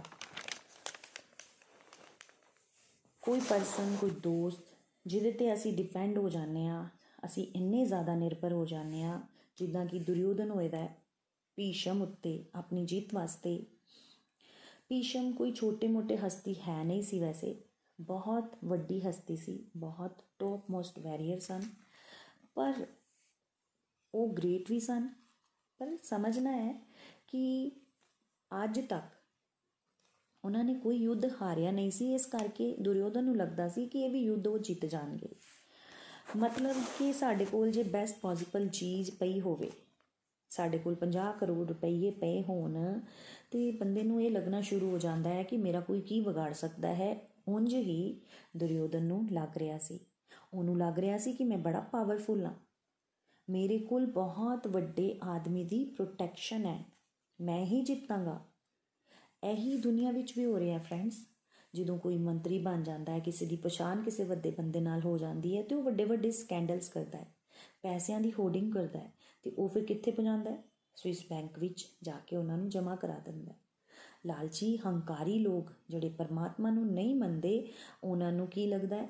ਕਿ ਜਿੰਨਾ ਇਕੱਠਾ ਕਰਨਾ ਹੈ, ਰੱਬ ਦੀ ਮਾਇਆ ਨੂੰ ਇਕੱਠਾ ਕਰੋ। ਜਿੰਨਾ ਉਹਨੂੰ ਇਕੱਠਾ ਕਰੋਗੇ ਉਹਨਾਂ ਅੰਦਰੋਂ ਸਿਕਿਉਰ ਪ੍ਰੋਟੈਕਟਿਡ ਫੀਲ ਕਰੋਗੇ, ਅੰਦਰੋਂ ਉਹਦੀ ਫੀਲਿੰਗ ਐ ਹੁੰਦੀ ਹੈ ਤੇ ਮਾਇਆ ਇਸ ਤਰ੍ਹਾਂ ਹੀ ਜੀਵ ਨੂੰ ਫਸਾਉਂਦੀ ਹੈ। ਇੱਕ ਲਾਲਚ ਹੁੰਦਾ ਹੈ ਬੰਦੇ ਦਾ ਇਨਸਿਕਿਉਰਿਟੀ ਖਤਮ ਹੁੰਦੀ ਹੈ ਤੇ ਦੂਜੀ ਹੋਰ ਕੋਈ ਲਾਲਸਾ ਜਗਾ ਦਿੰਦਾ ਹੈ। ਅੰਦਰ ਮਨ ਹੋਰ ਇਕੱਠਾ ਕਰ ਲਵੋ, ਹੋਰ ਲੋਕਾਂ ਦੀ ਜਾਨ ਲੈ ਲਵੋ ਸੈਟਿੰਗਸ ਬਣਾ ਲਵੋ, ਫਿਰ ਮੈਂ ਸਟਰੋਂਗ ਹੋ ਜਾਵਾਂਗਾ। ਇਹ ਸਭ ਚੀਜ਼ਾਂ ਦੁਰਯੋਧਨ ਦੇ ਰਾਹੀਂ ਸਾਨੂੰ ਸਮਝਣ ਦੀ ਕੋਸ਼ਿਸ਼ ਕਰਨੀ ਹੈ। ਦੁਰਯੋਧਨ ਨੂੰ ਵੀ ਐਦਾਂ ਹੀ ਲੱਗ ਰਿਹਾ ਸੀ। ਦੂਜੀ ਥਾਂ ਪਾਂਡਵ ਸ਼ਕਤੀ ਲਿਮਟਿਡ ਹੈ। ਭੀਮ ਦਾ ਐਗਜ਼ਾਮਪਲ ਲਿੱਤਾ ਗਿਆ, ਕਿਉਂ? ਬਿਕੋਜ਼ ਹੰਕਾਰੀ ਬੰਦਾ ਕਦੇ ਵੀ ਰੱਬ ਦੀ ਪ੍ਰੈਜ਼ੈਂਸ ਨੂੰ ਇੰਪੋਰਟੈਂਟ ਨਹੀਂ ਦਿੰਦਾ। ਪਾਂਡਵਾਂ ਵਿੱਚ ਭੀਮ ਦਾ ਐਗਜ਼ਾਮਪਲ ਕਿਉਂ ਲਿੱਤਾ ਗਿਆ ਸੀ? ਅੱਜ ਦੀ ਭਾਸ਼ਾ ਵਿੱਚ ਭੀਮ ਸਟਰੋਂਗ ਹੈ ਬਾਡੀ ਬਿਲਡਰ ਹੈ। ਸੰਸਾਰਿਕ ਲੋਕ ਬਾਡੀਲੀ ਕਨਸੈਪਸ਼ਨ 'ਚ ਹੀ ਹੁੰਦੇ ਨੇ। ਉਹਨਾਂ ਨੂੰ ਦਿਖਣ ਵਾਲੀਆਂ ਚੀਜ਼ਾਂ ਉਹ ਉਹਨਾਂ ਨੂੰ ਵੈਲਿਊ ਕਰਦੇ ਨੇ। ਮੰਨ ਲਓ ਕਿਸੇ ਦੀ ਬਾਡੀ ਲੱਭਦੀ ਹੈ, ਉਹਦੇ ਡੋਲੇ ਲੱਭ ਰਹੇ ਨੇ, ਤੇ ਉਹ ਕੀ ਹੈ? ਉਹ ਤਾਕਤਵਰ। ਕਿਸੇ ਕੋਲ ਕਰੋੜਾਂ ਦੀ ਕੋਠੀ ਹੈ, ਉਹ ਲੱਭ ਰਹੀ ਹੈ। ਕਿਸੇ ਕੋਲ ਲੱਖਾਂ ਦੀਆਂ ਗੱਡੀਆਂ ਨੇ, ਉਹ ਲੱਭ ਰਹੀ ਹੈ। ਪਰ ਪਰਮਾਤਮਾ ਦੀ ਸੂਖਸ਼ਮ ਸ਼ਕਤੀ, ਉਹ ਲੱਭਦੀ ਨਹੀਂ। ਫਿਰ ਹੰਕਾਰੀ ਮਨੁੱਖ ਉਹਨਾਂ ਚੀਜ਼ਾਂ ਨੂੰ ਵੈਲਿਊ ਕਦੇ ਨਹੀਂ ਕਰੇਗਾ। ਪਰਮਾਤਮਾ ਦੀ ਸ਼ਕਤੀ ਨੂੰ ਕਦੀ ਵੀ ਉਹ ਵੈਲਿਊ ਨਹੀਂ ਕਰੇਗਾ। ਉਹਦਾ ਹਿਸਾਬ ਕਿਤਾਬ ਪੈਸਿਆਂ ਨਾਲ ਹੁੰਦਾ ਹੈ, ਸ਼ਕਤੀ ਨਾਲ ਹੁੰਦਾ ਹੈ। ਬਾਰੀ ਚੀਜ਼ਾਂ ਨਾਲ ਉਹ ਉਹਨਾਂ ਨੂੰ ਤੋਲਦਾ ਹੈ। ਉਹਨੂੰ ਲੱਗਦਾ ਸੀ ਦੁਰਯੋਧਨ ਨੂੰ ਕਿ ਪਾਂਡਵਾਂ ਦੀ ਸ਼ਕਤੀ ਕੀ ਹੈ? ਬਹੁਤ ਸੀਮਿਤ ਹੈ। ਉਹਨੂੰ ਸ਼ਕਤੀ ਦੇ ਨਾਂ ਤੇ ਸਿਰਫ ਭੀਮ ਲੱਭ ਰਿਹਾ ਹੈ। ਉਹਨੂੰ ਕ੍ਰਿਸ਼ਨਾ ਦੀ ਪ੍ਰੈਜ਼ੈਂਸ ਜਿਹੜੀ ਹੈ ਉਹ ਨਹੀਂ ਲੱਭ ਰਹੀ। ਉਹਨੂੰ ਉਹ ਇਗਨੋਰ ਕਰ ਰਿਹਾ ਹੈ। ਇਹ ਸੋਚ ਦੱਸ ਰਹੀ ਹੈ ਗੋਡਲੈਸਨੈਸ ਦੀ ਮੈਂਟੈਲਿਟੀ ਦੁਰਯੋਧਨ ਨਾਸਤਕਵਾਦੀ ਸੋਚ ਦਾ ਸੀ। ਜਿਵੇਂ ਇਨਸਾਨ ਨੂੰ ਲੱਗਦਾ ਹੈ ਕਿ ਬਹੁਤ ਸਾਰੇ ਚੀਜ਼ਾਂ ਬਣਾ ਕੇ ਪ੍ਰੋਜੈਕਟ ਕ੍ਰੀਏਟ ਕਰਕੇ ਉਹ ਸ਼ਾਂਤੀ ਕਰ ਦੇਵੇਗਾ ਜਾਂ ਪਿਆਰ ਬਣਾ ਦੇਵੇਗਾ ਤੇ ਰੱਬ ਨੂੰ ਉਹ ਇਗਨੋਰ ਕਰ ਦੇਵੇ, ਕਦੇ ਵੀ ਸੰਭਵ ਨਹੀਂ ਹੋ ਸਕਦਾ। ਸਾਰਾ ਸੰਸਾਰ ਇਹੀ ਤਾਂ ਕਰ ਰਿਹਾ ਹੈ। ਇਹ ਹੰਕਾਰ ਹੀ ਗੋਡਲੈਸਨੈਸ ਦੀ ਮੈਂਟੈਲਿਟੀ ਨੂੰ ਡਿਵੈਲਪ ਕਰਦੀ ਹੈ। ਹੰਕਾਰ ਵਿੱਚ ਮਨੁੱਖ ਨੂੰ ਲੱਗਦਾ ਹੈ ਕਿ ਮੈਂ ਕਦੇ ਹਾਰ ਨਹੀਂ ਸਕਦਾ। ਪਰ ਜਿੰਨਾ ਮਰਜ਼ੀ ਤੁਸੀਂ ਵੈਲਦੀ ਹੋ ਜਾਵੋ, ਸੰਸਾਰਿਕ ਸੋਚ ਤੁਹਾਨੂੰ ਬਾਹਰੋਂ ਅਮੀਰ ਕਰ ਦੇਗੀ। ਪਰ ਅੰਦਰੋਂ ਅਧਿਆਤਮਿਕ ਦ੍ਰਿਸ਼ਟੀ ਨਾਲ ਤੁਸੀਂ ਅੱਜ ਵੀ ਗਰੀਬ ਹੋ ਤੇ ਤੁਹਾਡਾ ਪਤਨ ਹੋ ਰਿਹਾ ਹੈ। ਜ਼ਿਆਦਾ ਰਿਸੋਰਸਸ ਪਾਵਰ ਨਾਲ ਸਾਡਾ ਹੰਕਾਰ ਵੱਧਦਾ ਹੈ। ਤੇ ਉਸ ਕੇਸ ਵਿੱਚ ਉਹ ਦੂਜਿਆਂ ਨੂੰ ਕੁਝ ਸਮਝਦਾ ਹੀ ਨਹੀਂ। ਉਹਨਾਂ ਦਾ ਸ਼ੋਸ਼ਣ, ਅਤਿਆਚਾਰ ਹੋਰ ਜ਼ਿਆਦਾ ਵੱਧ ਜਾਂਦਾ ਹੈ। ਉਹ ਪਾਰਟਿਕੂਲਰਲੀ ਹੰਕਾਰੀ ਬੰਦਾ ਹੋਰ ਪਾਪੀ ਹੋ ਜਾਂਦਾ ਹੈ। 95% ਕੇਸਾਂ ਵਿੱਚ ਅਸੀਂ ਐਦਾਂ ਹੀ ਵੇਖਨੇ ਆ ਕਿਤੇ 5% ਕੇਸਾਂ ਵਿੱਚ ਐਦਾਂ ਨਹੀਂ ਹੁੰਦਾ। ਮੰਨ ਲਓ ਕਿਸੇ ਦੇ ਸੰਸਕਾਰ ਚੰਗੇ ਨੇ, ਉਹ ਥੋੜੀ ਬਹੁਤ ਰੱਬ ਨਾਲ ਜੁੜਿਆ ਹੋਵੇਗਾ ਤੇ ਉਹਦੇ ਕੋਲ ਜੇ ਚੀਜ਼ਾਂ ਹੋਣਗੀਆਂ ਵੀ ਤੇ ਉਹਦੇ ਕੋਲ ਇੰਨਾ ਕਮਾਂਡੀਆਂ ਇੰਨਾ ਹੰਕਾਰ ਨਹੀਂ ਹੋਏਗਾ। ਹੈਨਾ ਨੀਡ ਵਰਸਸ ਗਰੀਡ ਵਾਸਤੇ ਜੀਓ। ਸ਼ਾਸਤਰ ਵੀ ਸਾਨੂੰ ਇਹ ਦੱਸ ਰਹੇ ਨੇ, ਇਕੱਠਾ ਕਰਨ ਵਾਸਤੇ ਨਾ ਜੀਓ, ਜੀਣ ਵਾਸਤੇ ਇਕੱਠਾ ਕਰੋ। ਨਿਰਭੈਤਾ ਸਾਨੂੰ ਰੱਬ ਨਾਲ ਜੁੜਨ ਨਾਲ ਹੀ ਮਿਲੇਗੀ। ਤੁਹਾਨੂੰ ਕੀ ਲੱਗਦਾ ਹੈ ਕਿ ਇਨਸਾਨ ਰੱਬ ਰੱਬ ਬਚਾਉਂਦਾ ਇਨਸਾਨ ਨੂੰ ਜਾਂ ਪੈਸਾ? ਹੰਕਾਰੀ ਬੰਦੇ ਨੂੰ ਤੇ ਇਹੀ ਲੱਗੇਗਾ ਕਿ ਪੈਸਾ ਬਚਾਉਂਦਾ ਹੈ। ਜਿਹੜਾ ਡਿਵੋਟੀ ਹੋਏਗਾ, ਉਹਨੂੰ ਲੱਗੇਗਾ ਕਿ ਪਰਮਾਤਮਾ ਬਚਾਉਂਦੇ ਨੇ। ਸੋ ਇਹ ਸ਼ਲੋਕ ਗੋਡਲੈਸਨੈਸ ਦੀ ਮੈਂਟੈਲਿਟੀ ਦੀ ਸੋਚ ਸਾਨੂੰ ਦੱਸਦਾ ਹੈ। ਜਿੱਥੇ ਦੁਰਯੋਧਨ ਨੂੰ ਲੱਗਦਾ ਸੀ ਕਿ ਮੈਂ ਹੀ ਜਿੱਤਾਂਗਾ, ਮੇਰੇ ਸਾਹਮਣੇ ਖਾਸ ਕਰ ਡਿਵੋਟੀਜ਼ ਪਾਂਡਵ ਨੇ, ਉਹ ਬੜੇ ਹੰਬਲ ਨੇ, ਬੜੇ ਵਿਨਮਰ ਨੇ ਤੇ ਉਹਨਾਂ ਦੀ ਗੱਲ ਕਰਨ ਦਾ ਤਰੀਕਾ ਵੀ ਬੜਾ ਪੋਲਾਈਟ ਹੈ। ਤੇ ਹੰਕਾਰੀ ਲੋਕ ਹਮੇਸ਼ਾ ਅਪਗਤਾ ਨੂੰ ਬੜੀ ਸਰਲਤਾ ਨਾਲ ਹਰਾਉਣ ਦੀ ਪੂਰੀ ਕੋਸ਼ਿਸ਼ ਕਰਦੇ ਨੇ। ਉਹਨਾਂ ਨੂੰ ਲੱਗਦਾ ਹੈ ਕਿ ਇਹ ਸ਼ਾਕਾਹਾਰੀ ਲੋਕ ਨੇ, ਇਹਨਾਂ ਨੂੰ ਥੋੜਾ ਜਿਹਾ ਪਰੇਸ਼ਾਨ ਕਰਾਂਗੇ ਤੇ ਇਹ ਕੀ ਕਰ ਲੈਣਗੇ? ਜ਼ਰਾ ਜਿਹਾ ਅਸੀਂ ਕੁਝ ਕੀਤਾ ਤੇ ਇਹ ਹਾਰ ਜਾਣਗੇ। ਪਰ ਉਹਨਾਂ ਨੂੰ ਇਹ ਪਤਾ ਨਹੀਂ ਹੁੰਦਾ ਕਿ ਡਿਵੋਟਿਸ ਦੇ ਅੰਦਰ ਕਿਸ ਲੈਵਲ ਦੀ ਸਟਰੈਂਥ ਹੁੰਦੀ ਹੈ ਬਿਕੋਜ਼ ਉਹ ਕ੍ਰਿਸ਼ਨਾ ਦੇ ਨਾਲ ਜੁੜੇ ਹੁੰਦੇ ਨੇ ਤੇ ਹੰਕਾਰੀ ਬੰਦੇ ਕ੍ਰਿਸ਼ਨਾ ਦੀ ਪ੍ਰੈਜ਼ੈਂਸ ਨੂੰ ਇਗਨੋਰ ਕਰ ਦਿੰਦੇ ਨੇ, ਜਿੱਦਾਂ ਕਿ ਦੁਰਯੋਧਨ ਨੇ ਇਸ ਸ਼ਲੋਕ ਵਿੱਚ ਕੀਤਾ ਹੈ। ਹਰੀ ਹਰੀ ਬੋਲ, ਹਰੀ ਹਰੀ ਸ਼ਲੋਕ 19 ਇਹਨਾਂ ਵੱਖੋ ਵੱਖਰੇ ਸ਼ੰਖਾਂ ਦੀ ਧੁਨੀ ਨੇ ਗਰਜਨਾ ਪੈਦਾ ਕਰ ਦਿੱਤੀ। ਆਸਮਾਨ ਅਤੇ ਧਰਤੀ ਤੇ ਇਹਨਾਂ ਦੀਆਂ ਆਵਾਜ਼ਾਂ ਗੂੰਜਦੀਆਂ ਹੋਈਆਂ। ਤ੍ਰਿਤਰਾਸ਼ਟਰ ਦੇ ਪੁੱਤਰਾਂ ਦੇ ਦਿਲਾਂ ਨੂੰ ਚੀਰਨ ਲੱਗੀਆਂ। ਹਰੀ ਬੋਲ, ਇੱਕ ਵਾਰ ਫਿਰ ਤੋਂ ਰਿਪੀਟ ਕਰਨੀ ਹੈ ਸ਼ਲੋਕ ਨੰਬਰ 19 ਇਹਨਾਂ ਵੱਖੋ ਵੱਖਰੇ ਸ਼ੰਖਾਂ ਦੀ ਧੁਨੀ ਨੇ ਗਰਜਨਾ ਪੈਦਾ ਕਰ ਦਿੱਤੀ। ਆਸਮਾਨ ਅਤੇ ਧਰਤੀ ਤੇ ਇਹਨਾਂ ਦੀਆਂ ਆਵਾਜ਼ਾਂ ਗੂੰਜਦੀਆਂ ਹੋਈਆਂ। ਤ੍ਰਿਤਰਾਸ਼ਟਰ ਦੇ ਪੁੱਤਰਾਂ ਦੇ ਦਿਲਾਂ ਨੂੰ ਚੀਰਨ ਲੱਗੀਆਂ। ਹਰੀ ਹਰੀ ਬੋਲ। ਇਸ ਸ਼ਲੋਕ ਦੇ ਅਨੁਵਾਦ ਵਿੱਚ ਨikhil ji ਨੇ ਸਾਨੂੰ ਦੱਸਿਆ, ਯੁੱਧ ਤੋਂ ਪਹਿਲਾਂ ਸ਼ੰਖ ਵੱਜਦੇ ਸਨ। ਉਸ ਦੀ ਆਵਾਜ਼ ਸਾਰੇ ਪਾਸੇ ਗੂੰਜ ਗਈ ਤੇ ਇੱਥੇ ਕੀ ਦੱਸਿਆ ਗਿਆ ਕਿ ਕਿਨਾਂ ਦੇ ਦਿਲ ਕੰਬੇ ਤ੍ਰਿਤਰਾਸ਼ਟਰ ਦੇ ਪੁੱਤਰਾਂ ਦੇ। ਬਹੁਤ ਵੱਡਾ ਕੰਟਰਾਸਟ ਸੀ। ਪਿਛਲੇ ਸ਼ਲੋਕ 'ਚ ਅਸੀਂ ਜਾਣਿਆ ਕਿ ਦੁਰਯੋਧਨ ਕਿੰਨਾ ਕੌਨਫੀਡੈਂਟ ਸੀ। ਅਸੀਂ ਉਹਨੂੰ ਕੌਨਫੀਡੈਂਸ ਕਵਾਂਗੇ ਜਾਂ ਐਰੋਗੈਂਸ ਪ੍ਰਾਈਡ ਕੀ ਕਵਾਂਗੇ? ਅਸੀਂ ਉਹਨੂੰ ਐਰੋਗੈਂਸ ਹੀ ਕਵਾਂਗੇ। ਪਹਿਲਾਂ ਉਹ ਕੀ ਕਹਿ ਰਿਹਾ ਸੀ? ਕਿ ਸਾਡੀ ਸ਼ਕਤੀ ਖਤਮ ਨਹੀਂ ਹੋ ਸਕਦੀ, ਅਸੀਂ ਕਦੇ ਹਾਰ ਨਹੀਂ ਸਕਦੇ। ਲਾਈਫ ਵਿੱਚ ਕਦੇ ਵੀ ਇਹੋ ਨਹੀਂ ਹੋ ਸਕਦਾ ਕਿ ਕਿਤੇ ਵੀ, ਕਿਤੇ ਨਾ ਕਿਤੇ ਤੁਸੀਂ ਹਾਰ ਸਕਦੇ ਹੋ। ਜੇਕਰ ਤੁਹਾਨੂੰ ਇਦਾਂ ਲੱਗ ਰਿਹਾ ਹੈ ਕਿ ਲਾਈਫ ਵਿੱਚ ਮੈਂ ਜੋ ਕਰਾਂ, ਉਸ ਵਿੱਚ ਮੈਨੂੰ ਸਕਸੈਸ ਹੀ ਮਿਲੇਗੀ। ਮੈਂ ਕਦੇ ਫੇਲਿਅਰ ਨਹੀਂ ਚੱਲ ਸਕਦਾ। ਮੈਨੂੰ ਕਦੀ ਫੇਲਿਅਰ ਮਿਲਣੀ ਨਹੀਂ ਹੈ।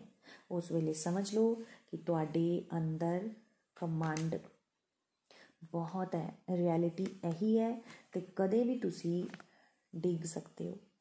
ਅਸੀਂ ਸਾਰੇ ਇਨਸਾਨ ਹਾਂ। ਤੇ ਹੁਣ ਅਸੀਂ ਇੱਥੇ ਕੀ ਸਮਝਿਆ? ਜਦੋਂ ਸ਼ੰਖ ਵੱਜੇ ਤੇ ਦੁਰਯੋਧਨ ਤੇ ਉਹਦੇ ਭਰਾ ਕਿਉਂ ਡਰੇ? ਹਮੇਸ਼ਾ ਯਾਦ ਰੱਖਿਓ, ਹੰਕਾਰੀ ਲੋਕ ਬਾਹਰ ਤੋਂ ਹਾਰਸ਼ਲੀ ਲੈਂਗੁਏਜ ਯੂਜ਼ ਕਰਦੇ ਨੇ।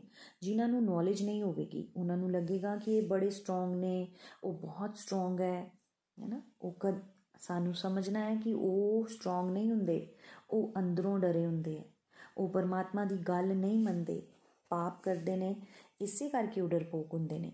ਅੰਦਰੋਂ ਉਹਨਾਂ ਦੇ ਅੰਦਰ ਫੁੱਲ ਆਫ ਫੀਅਰ ਹੁੰਦਾ ਹੈ।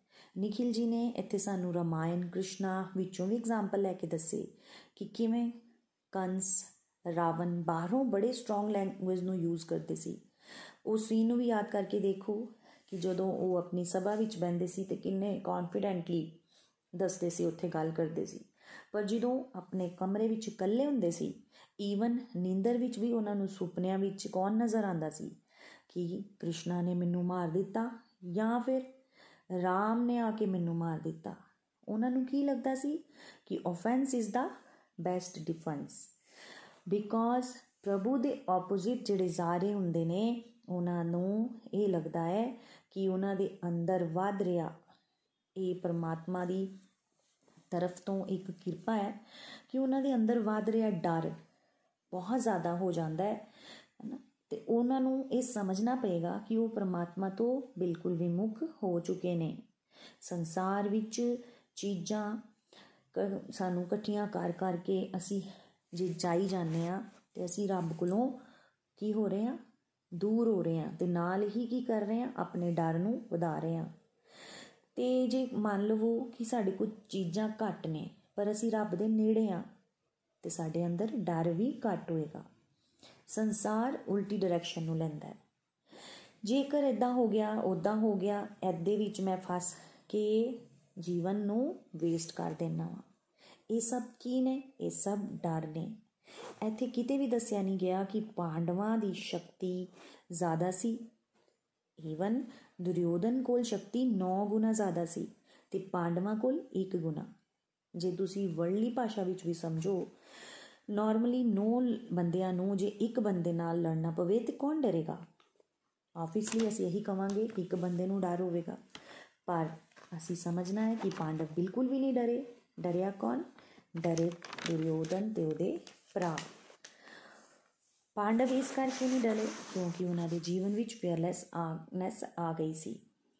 ਬੈਸਟ ਐਗਜ਼ਾਮਪਲ ਇੱਥੇ ਪ੍ਰਭੂ ਪਾਦ ਜੀ ਦਾ ਵੀ ਅਸੀਂ ਲੈ ਸਕਨੇ ਆ ਨikhil ਜੀ ਨੇ ਸਾਨੂੰ ਦੱਸਿਆ ਕਿ ਉਹ 60 ਸਾਲ ਦੀ ਉਮਰ ਵਿੱਚ ਕਾਰਗੋ ਸ਼ਿਪ 'ਚ ਬਹਿ ਕੇ ਹਿੱਪੀਸ ਦੇ ਵਿੱਚ ਉੱਥੇ ਬਿਨਾਂ ਪੈਸਿਆਂ ਤੋਂ ਗਏ, ਜਿਸ ਮੁਲਕ ਵਿੱਚ ਰੱਬ ਨੂੰ ਕੋਈ ਜਾਣਦਾ ਹੀ ਨਹੀਂ, ਨਾ ਪਤਾ ਹੀ ਨਹੀਂ। ਉੱਥੇ ਤੁਸੀਂ ਰੱਬ ਦਾ ਪ੍ਰਚਾਰ ਕਰਨ ਵਾਸਤੇ ਗਏ। ਉੱਥੇ ਲੋਕ ਤੁਹਾਡੇ ਮੂੰਹ ਤੇ ਸਿਗਰਟ ਪੀ ਕੇ ਉਸ ਦਾ ਧੂਆਂ ਸੁੱਟਦੇ ਸੀ। ਉੱਥੇ ਪ੍ਰਭੂ ਪਾਦ ਜੀ ਭਗਵਤ ਗੀਤਾ ਨੂੰ ਪੜਾਉਣਾ ਚਾਹੁੰਦੇ ਸੀ।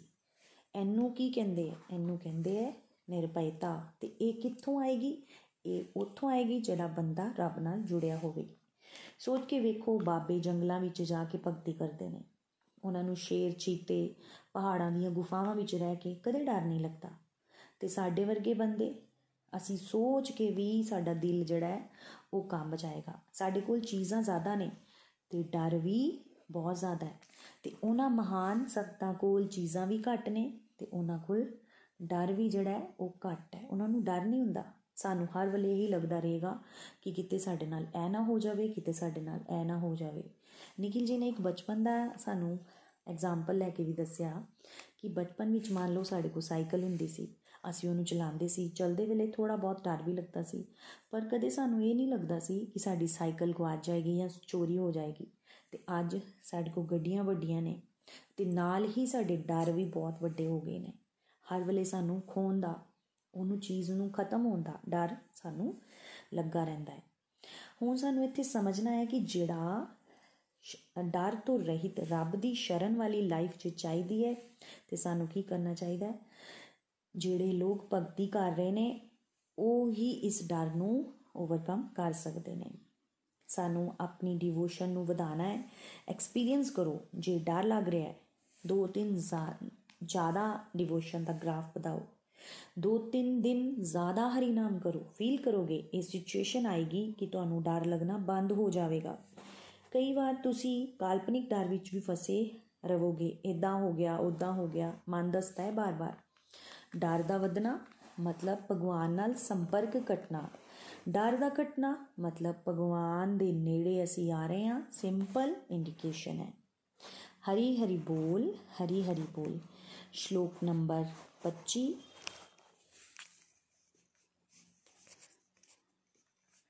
ਭੀਸ਼ਮ, ਦ੍ਰੋਣ ਅਤੇ ਸੰਸਾਰ ਦੇ ਸਾਰੇ ਰਾਜਿਆਂ ਦੇ ਸਾਹਮਣੇ ਭਗਵਾਨ ਨੇ ਕਿਹਾ हे ਭਾਰਤ, ਇਹਨਾਂ ਇਕੱਠੇ ਹੋਏ ਸਾਰੇ ਕੌਰਵਾਂ ਨੂੰ ਵੇਖੋ। ਹਰੀ ਬੋਲ, ਇੱਕ ਵਾਰੀ ਫੇਰ ਰਿਪੀਟ ਕਰਨੇ ਆ। ਸ਼ਲੋਕ 25 ਭੀਸ਼ਮ, ਦ੍ਰੋਣ ਅਤੇ ਸੰਸਾਰ ਦੇ ਸਾਰੇ ਰਾਜਿਆਂ ਦੇ ਸਾਹਮਣੇ ਭਗਵਾਨ ਨੇ ਕਿਹਾ हे ਭਾਰਤ, ਇੱਥੇ ਇਕੱਠੇ ਹੋਏ ਸਾਰੇ ਕੌਰਵਾਂ ਨੂੰ ਵੇਖੋ। ਹਰੀ ਹਰੀ ਬੋਲ। ਇਸ ਸ਼ਲੋਕ ਦੇ ਅਨੁਵਾਦ ਵਿੱਚ ਨikhil ਜੀ ਨੇ ਸਾਨੂੰ ਸਮਝਾਇਆ ਕਿ ਇਸ ਤੋਂ ਪਹਿਲਾਂ ਅਰਜੁਨ ਕ੍ਰਿਸ਼ਨਾ ਨੂੰ ਕਹਿੰਦਾ ਹੈ ਕਿ ਪ੍ਰਭੂ ਆਓ ਵੇਖੀਏ ਕੌਣ-ਕੌਣ ਸਾਡੇ ਨਾਲ ਲੜਨਾ ਆਇਆ? ਕੌਣ ਸਾਡੇ ਨਾਲ ਲੜਨਾ ਚਾਹੁੰਦਾ ਹੈ? ਪ੍ਰਭੂ ਰਥ ਨੂੰ ਦੋਵਾਂ ਸੈਨਾ ਦੇ ਵਿਚਕਾਰ ਲੈ ਕੇ ਜਾਂਦੇ ਨੇ ਤੇ ਉੱਥੇ ਰੋਕ ਦਿੰਦੇ ਨੇ ਤੇ ਅਰਜੁਨ ਨੂੰ ਕੀ ਕਹਿੰਦੇ ਨੇ? ਵੇਖ ਅਰਜੁਨ, ਤੇਰੇ ਸਾਹਮਣੇ ਕੌਣ-ਕੌਣ ਖੜਾ ਹੈ? ਸਭ ਤੋਂ ਪਹਿਲਾਂ ਕਹਿੰਦੇ ਨੇ ਪੀਸ਼ਮ ਫਿਰ ਕੀ ਕਹਿੰਦੇ ਨੇ? ਦ੍ਰੋਣਾਚਾਰਿਆ ਤੇ ਨਾਲ ਗੁਰੂ ਮਤਲਬ ਤੇਰੇ ਸਾਰੇ ਰਿਸ਼ਤੇਦਾਰ। ਸਰਲ ਸ਼ਬਦ ਚ ਕਹੀਏ ਕਿ ਪੂਰਾ ਵੰਸ਼ ਫੈਮਿਲੀ ਟਰੀ ਤੇਰੇ ਸਾਹਮਣੇ ਖੜਾ ਹੈ। ਇੱਥੇ ਅਰਜੁਨ ਨੂੰ ਮਾਇਆ ਵਿੱਚ ਪਾਇਆ ਜਾਵੇਗਾ। ਅਧਿਆਤਮ ਬੁੱਧੀ ਵੱਲ, ਜਿਹਦਾ ਮਤਲਬ ਜਿੱਥੇ ਤੁਸੀਂ ਆਪ ਨੂੰ ਸ਼ਰੀਰ ਮੰਨਦੇ ਹੋ, ਮੇਰਾ, ਤੇਰਾ, ਤੂੰ, ਮੇਰਾ, ਇਹ ਮੋਹ ਦੀ ਸ਼ੁਰੂਆਤ ਹੋਵੇਗੀ। ਇਨਸਾਨ ਭਰਮ ਚ ਜਾਂਦਾ ਹੈ। ਅਸੀਂ ਸੁਣਦੇ ਆ ਅਸੀਂ ਸੁਣਨੇ ਆ ਤੇ ਮੰਨਦੇ ਨਹੀਂ ਆ। ਆਪ ਨੂੰ ਕੀ ਮੰਨਿਆ? ਅਸੀਂ ਆਪ ਨੂੰ ਤਾਂ ਸ਼ਰੀਰ ਹੀ ਮੰਨਿਆ। ਇੱਥੇ ਕ੍ਰਿਸ਼ਨਾ ਅਰਜੁਨ ਨੂੰ ਵਖਾਣਗੇ, ਵੇਖ ਤੇਰੇ ਦਾਦਾ, ਤੇਰੇ ਗੁਰੂ, ਤੇਰੇ ਸਾਰੇ ਭਰਾ ਤੇਰੇ ਸਾਹਮਣੇ ਖੜੇ ਨੇ। ਹੁਣ ਵੇਖੋ, ਅਰਜੁਨ ਮਾਇਆ ਵਿੱਚ ਜਾਏਗਾ। ਕਿੱਦਾਂ ਅਧਿਆਤਮ ਬੁੱਧੀ ਵਿੱਚ ਆਪਣਿਆਂ ਨੂੰ ਵੇਖ ਕੇ ਉਹਦੀ ਸੋਚ ਕਿੱਦਾਂ ਦੀ ਹੋ ਜਾਂਦੀ ਹੈ ਕਿ ਮੇਰੇ ਸਾਹਮਣੇ ਜੋ ਖੜੇ ਨੇ, ਉਹਨਾਂ ਨੂੰ ਮੈਂ ਕਿੱਦਾਂ ਮਾਰਾਂਗਾ? ਅਰਜੁਨ ਇੱਕ ਸਟਰੋਂਗ ਵੈਰੀਅਰ ਹੈ। ਕਦੋਂ ਕਦੇ ਵੀ ਉਹ ਯੁੱਧ ਨਹੀਂ ਹਾਰਿਆ ਸੀ। ਬਚਪਨ ਤੋਂ ਉਹਨੂੰ ਪਤਾ ਸੀ ਕਿ ਇਹ ਯੁੱਧ ਹੋਏਗਾ, ਹੀ ਹੋਏਗਾ। ਉਹਦੇ ਨਾਲ ਕੀ ਹੋਇਆ ਸੀ? ਕਿੰਨਾ ਕੁਝ ਹੋ ਚੁੱਕਿਆ ਸੀ। ਬਨਵਾਸ, ਬਚਪਨ ਵਿੱਚ ਉਹਨਾਂ ਨੂੰ ਮਾਰਨ ਦੀ ਕੋਸ਼ਿਸ਼ ਕੀਤੀ ਗਈ। ਵੋਟੀ ਦੀ ਪਰੀ ਸਭਾ ਵਿੱਚ ਚੀਰ ਹਰਨ ਕੀਤਾ ਗਿਆ। ਤੇ ਉਸ ਤੋਂ ਬਾਵਜੂਦ ਵੀ, ਇੰਨੀ ਇਨਸਲਟ ਕਰਨ ਤੋਂ ਬਾਵਜੂਦ ਵੀ ਉਹ ਕੀ ਸੋਚ ਰਿਹਾ? ਉਹ ਹੁਣ ਇੱਥੇ ਆ ਕੇ ਮਾਇਆ ਵਿੱਚ ਸੋਚੇਗਾ। ਕਿ ਮੈਂ ਆਪਣਿਆਂ ਨੂੰ ਕਿੱਦਾਂ ਮਾਰਾਂ? ਇਹ ਮੇਰੇ ਦਾਦਾ ਨੇ, ਇਹ ਮੇਰੇ ਰਿਸ਼ਤੇਦਾਰ ਨੇ ਉਹ ਮੇਰੇ ਨਾਲ ਲੜਨ ਆਏ ਹੈ ਕ੍ਰਿਸ਼ਨਾ ਉਹਨੂੰ ਮਾਇਆ 'ਚ ਪਾਣਾ ਚਾਹੁੰਦੇ ਨੇ। ਇਸੇ ਕਰਕੇ ਤਾਂ ਕਿ ਉਹ ਕਨਫਿਊਜ਼ ਹੋ ਜਾਵੇ, ਉਹ ਵਰਤਾਵ ਕਰੇ ਜਿਹੜਾ ਸੰਸਾਰਿਕ ਜੀਵ ਕਰਦੇ ਨੇ, ਤਾਂ ਕਿ ਭਗਵਾਨ ਭਗਵਦ ਗੀਤਾ ਦਾ ਉਪਦੇਸ਼ ਦੇ ਸਕਣ। ਬਿਕੋਜ਼ ਬੜੀ ਜ਼ਬਰਦਸਤ ਪਲੈਨਿੰਗ ਹੁੰਦੀ ਹੈ ਪਰਮਾਤਮਾ ਦੀ। ਪੂਰੀ ਭਗਵਦ ਗੀਤਾ ਦੀ ਰਚਨਾ ਦਾ ਮੇਨ ਕੰਮ ਕੀ ਸੀ? ਮਹਾਭਾਰਤ ਇੰਨੀ ਵੱਡੀ ਮੂਵੀ ਭਗਵਾਨ ਨੇ ਬਣਾਈ। ਕੀ ਉਹਦਾ ਕੰਮ ਸੀ? ਉਹਦਾ ਕੰਮ ਸੀ ਇਹ ਭਗਵਦ ਗੀਤਾ ਦਾ ਉਪਦੇਸ਼ ਦੇਣਾ। ਤੁਸੀਂ ਸੋਚੋ, ਜੇ ਕੱਲੀ ਮਹਾ ਭਾਰਤ ਨਾ ਹੁੰਦੀ, ਮੰਨ ਲਵੋ ਕਿ ਮਹਾਭਾਰਤ ਨਾ ਹੁੰਦੀ ਕੱਲੀ ਭਗਵਦ ਗੀਤਾ ਹੁੰਦੀ, ਕਿੰਨੇ ਲੋਕ ਪੜ੍ਹਦੇ ਤੇ ਵੇਖਦੇ? ਮੈਕਸਿਮਮ ਲੋਕ ਨਹੀਂ ਪੜ੍ਹਦੇ, ਕਿਉਂਕਿ ਮਹਾਭਾਰਤ ਵਿੱਚ ਭਰਾਵਾਂ ਦੀ ਲੜਾਈ ਹੈ ਪ੍ਰਾਪਰਟੀ ਇਸ਼ੂ ਨੇ, ਦੁਰਯੋਧਨ ਨੇ ਚੀਰ ਹਰਨ ਹੈ ਦ੍ਰੋਪਦੀ ਦਾ। ਦੁਰਵਾਸਾ ਰਿਸ਼ੀ ਦੀ ਵੱਖ-ਵੱਖ ਤਰ੍ਹਾਂ ਦੀ ਕਈ ਤਰ੍ਹਾਂ ਦੇ ਕਨਸੈਪਟ ਨੇ। ਇਹ ਸਭ ਚੀਜ਼ਾਂ ਕੀ ਹੈ? ਇਹ ਮਸਾਲਾ ਹੈ। ਤੇ ਕੀ ਪਰਮਾਤਮਾ ਜਾਣਦੇ ਨੇ? ਮੇਰੇ ਬੱਚੇ ਉਹ ਸੈਂਡਵਿਚ ਖਾਣਾ ਚਾਹੁੰਦੇ ਨੇ ਜਿਸ ਦੇ ਵਿੱਚ ਕਾਰ ਮਸਾਲਾ ਹੋਵੇ। ਮਹਾਭਾਰਤ ਦੇ ਵਿੱਚ ਕਾਰ ਭਗਵਦ ਗੀਤਾ ਦਾ ਉਪਦੇਸ਼ ਦਿੱਤਾ ਗਿਆ। ਭਗਵਾਨ ਨੂੰ ਜਾਣਦੇ, ਪਤਾ ਹੈ ਕਿ ਮੇਰੇ ਬੱਚੇ ਉਹਨਾਂ ਨੂੰ ਇਹੋ ਚੀਜ਼ਾਂ ਚਾਹੀਦੀਆਂ ਨੇ। ਮਸਾਲਾ ਚਾਹੀਦਾ ਹੈ। ਇਸੇ ਕਰਕੇ ਭਗਵਦ ਗੀਤਾ ਇਦਾਂ ਡਿਜ਼ਾਈਨ ਕੀਤੀ ਗਈ ਸੀ। ਹੁਣ ਇੱਥੇ ਆ ਕੇ ਅਰਜੁਨ ਕਨਫਿਊਜ਼ ਹੋ ਗਿਆ। ਉਹਨੂੰ ਕਨਫਿਊਜ਼ ਕੀਤਾ ਗਿਆ ਤਾਂ ਕਿ ਉਹ ਸਾਡੇ ਵਾਂਗ ਗੱਲਾਂ ਕਰੇ। ਸੰਸਾਰ ਦੇ ਜੀਵ ਐਦਾਂ ਹੀ ਗੱਲਾਂ ਕਰਦੇ ਨੇ। ਹਰੀ ਹਰੀ ਬੋਲ ਹਰੀ ਬੋਲ। ਸ਼ਲੋਕ ਨੰਬਰ 31 हे ਕ੍ਰਿਸ਼ਨ, ਇਸ ਜੰਗ ਵਿੱਚ ਆਪਣੇ ਹੀ ਸੰਬੰਧੀਆਂ ਨੂੰ ਮਾਰਨ ਤੇ ਨਾ ਤੇ ਮੈਨੂੰ ਕੋਈ ਚੰਗਿਆਈ ਵਿਖਾਈ ਦਿੰਦੀ ਹੈ ਅਤੇ ਨਾ ਹੀ ਮੈਂ ਉਸ ਨਾਲ ਕਿਸੇ ਤਰ੍ਹਾਂ ਦੀ ਜਿੱਤ, ਰਾਜ ਜਾਂ ਸੁਖ ਚਾਹੁੰਦਾ ਹਾਂ। ਹਰੀ ਬੋਲ। ਇੱਕ ਵਾਰ ਫਿਰ ਤੋਂ ਰਿਪੀਟ ਕਰਨੀ ਆ। ਸ਼ਲੋਕ 31 हे ਕ੍ਰਿਸ਼ਨ, ਇਸ ਜੰਗ ਵਿੱਚ ਆਪਣੇ ਹੀ ਸੰਬੰਧੀਆਂ ਨੂੰ ਮਾਰਨ ਤੇ ਨਾ ਤੇ ਮੈਨੂੰ ਕੋਈ ਚੰਗਿਆਈ ਵਿਖਾਈ ਦਿੰਦੀ ਹੈ ਅਤੇ ਨਾ ਹੀ ਮੈਂ ਉਸ ਨਾਲ ਕਿਸੇ ਤਰ੍ਹਾਂ ਦੀ ਜਿੱਤ ਰਾਜ ਜਾਂ ਸੁਖ ਚਾਹੁੰਦਾ ਹਾਂ। ਹਰੀ ਹਰੀ ਬੋਲ। ਹਰੀ ਬੋਲ, ਇਸ ਸ਼ਲੋਕ ਦੇ ਰਾਹੀਂ ਨikhil ji ਨੇ ਸਾਨੂੰ ਸਮਝਾਇਆ ਕਿ ਅਰਜੁਨ ਨੂੰ ਕੀ ਲੱਗ ਰਿਹਾ ਹੈ ਕਿ ਸਾਰੇ ਮੇਰੇ ਆਪਣੇ ਨੇ।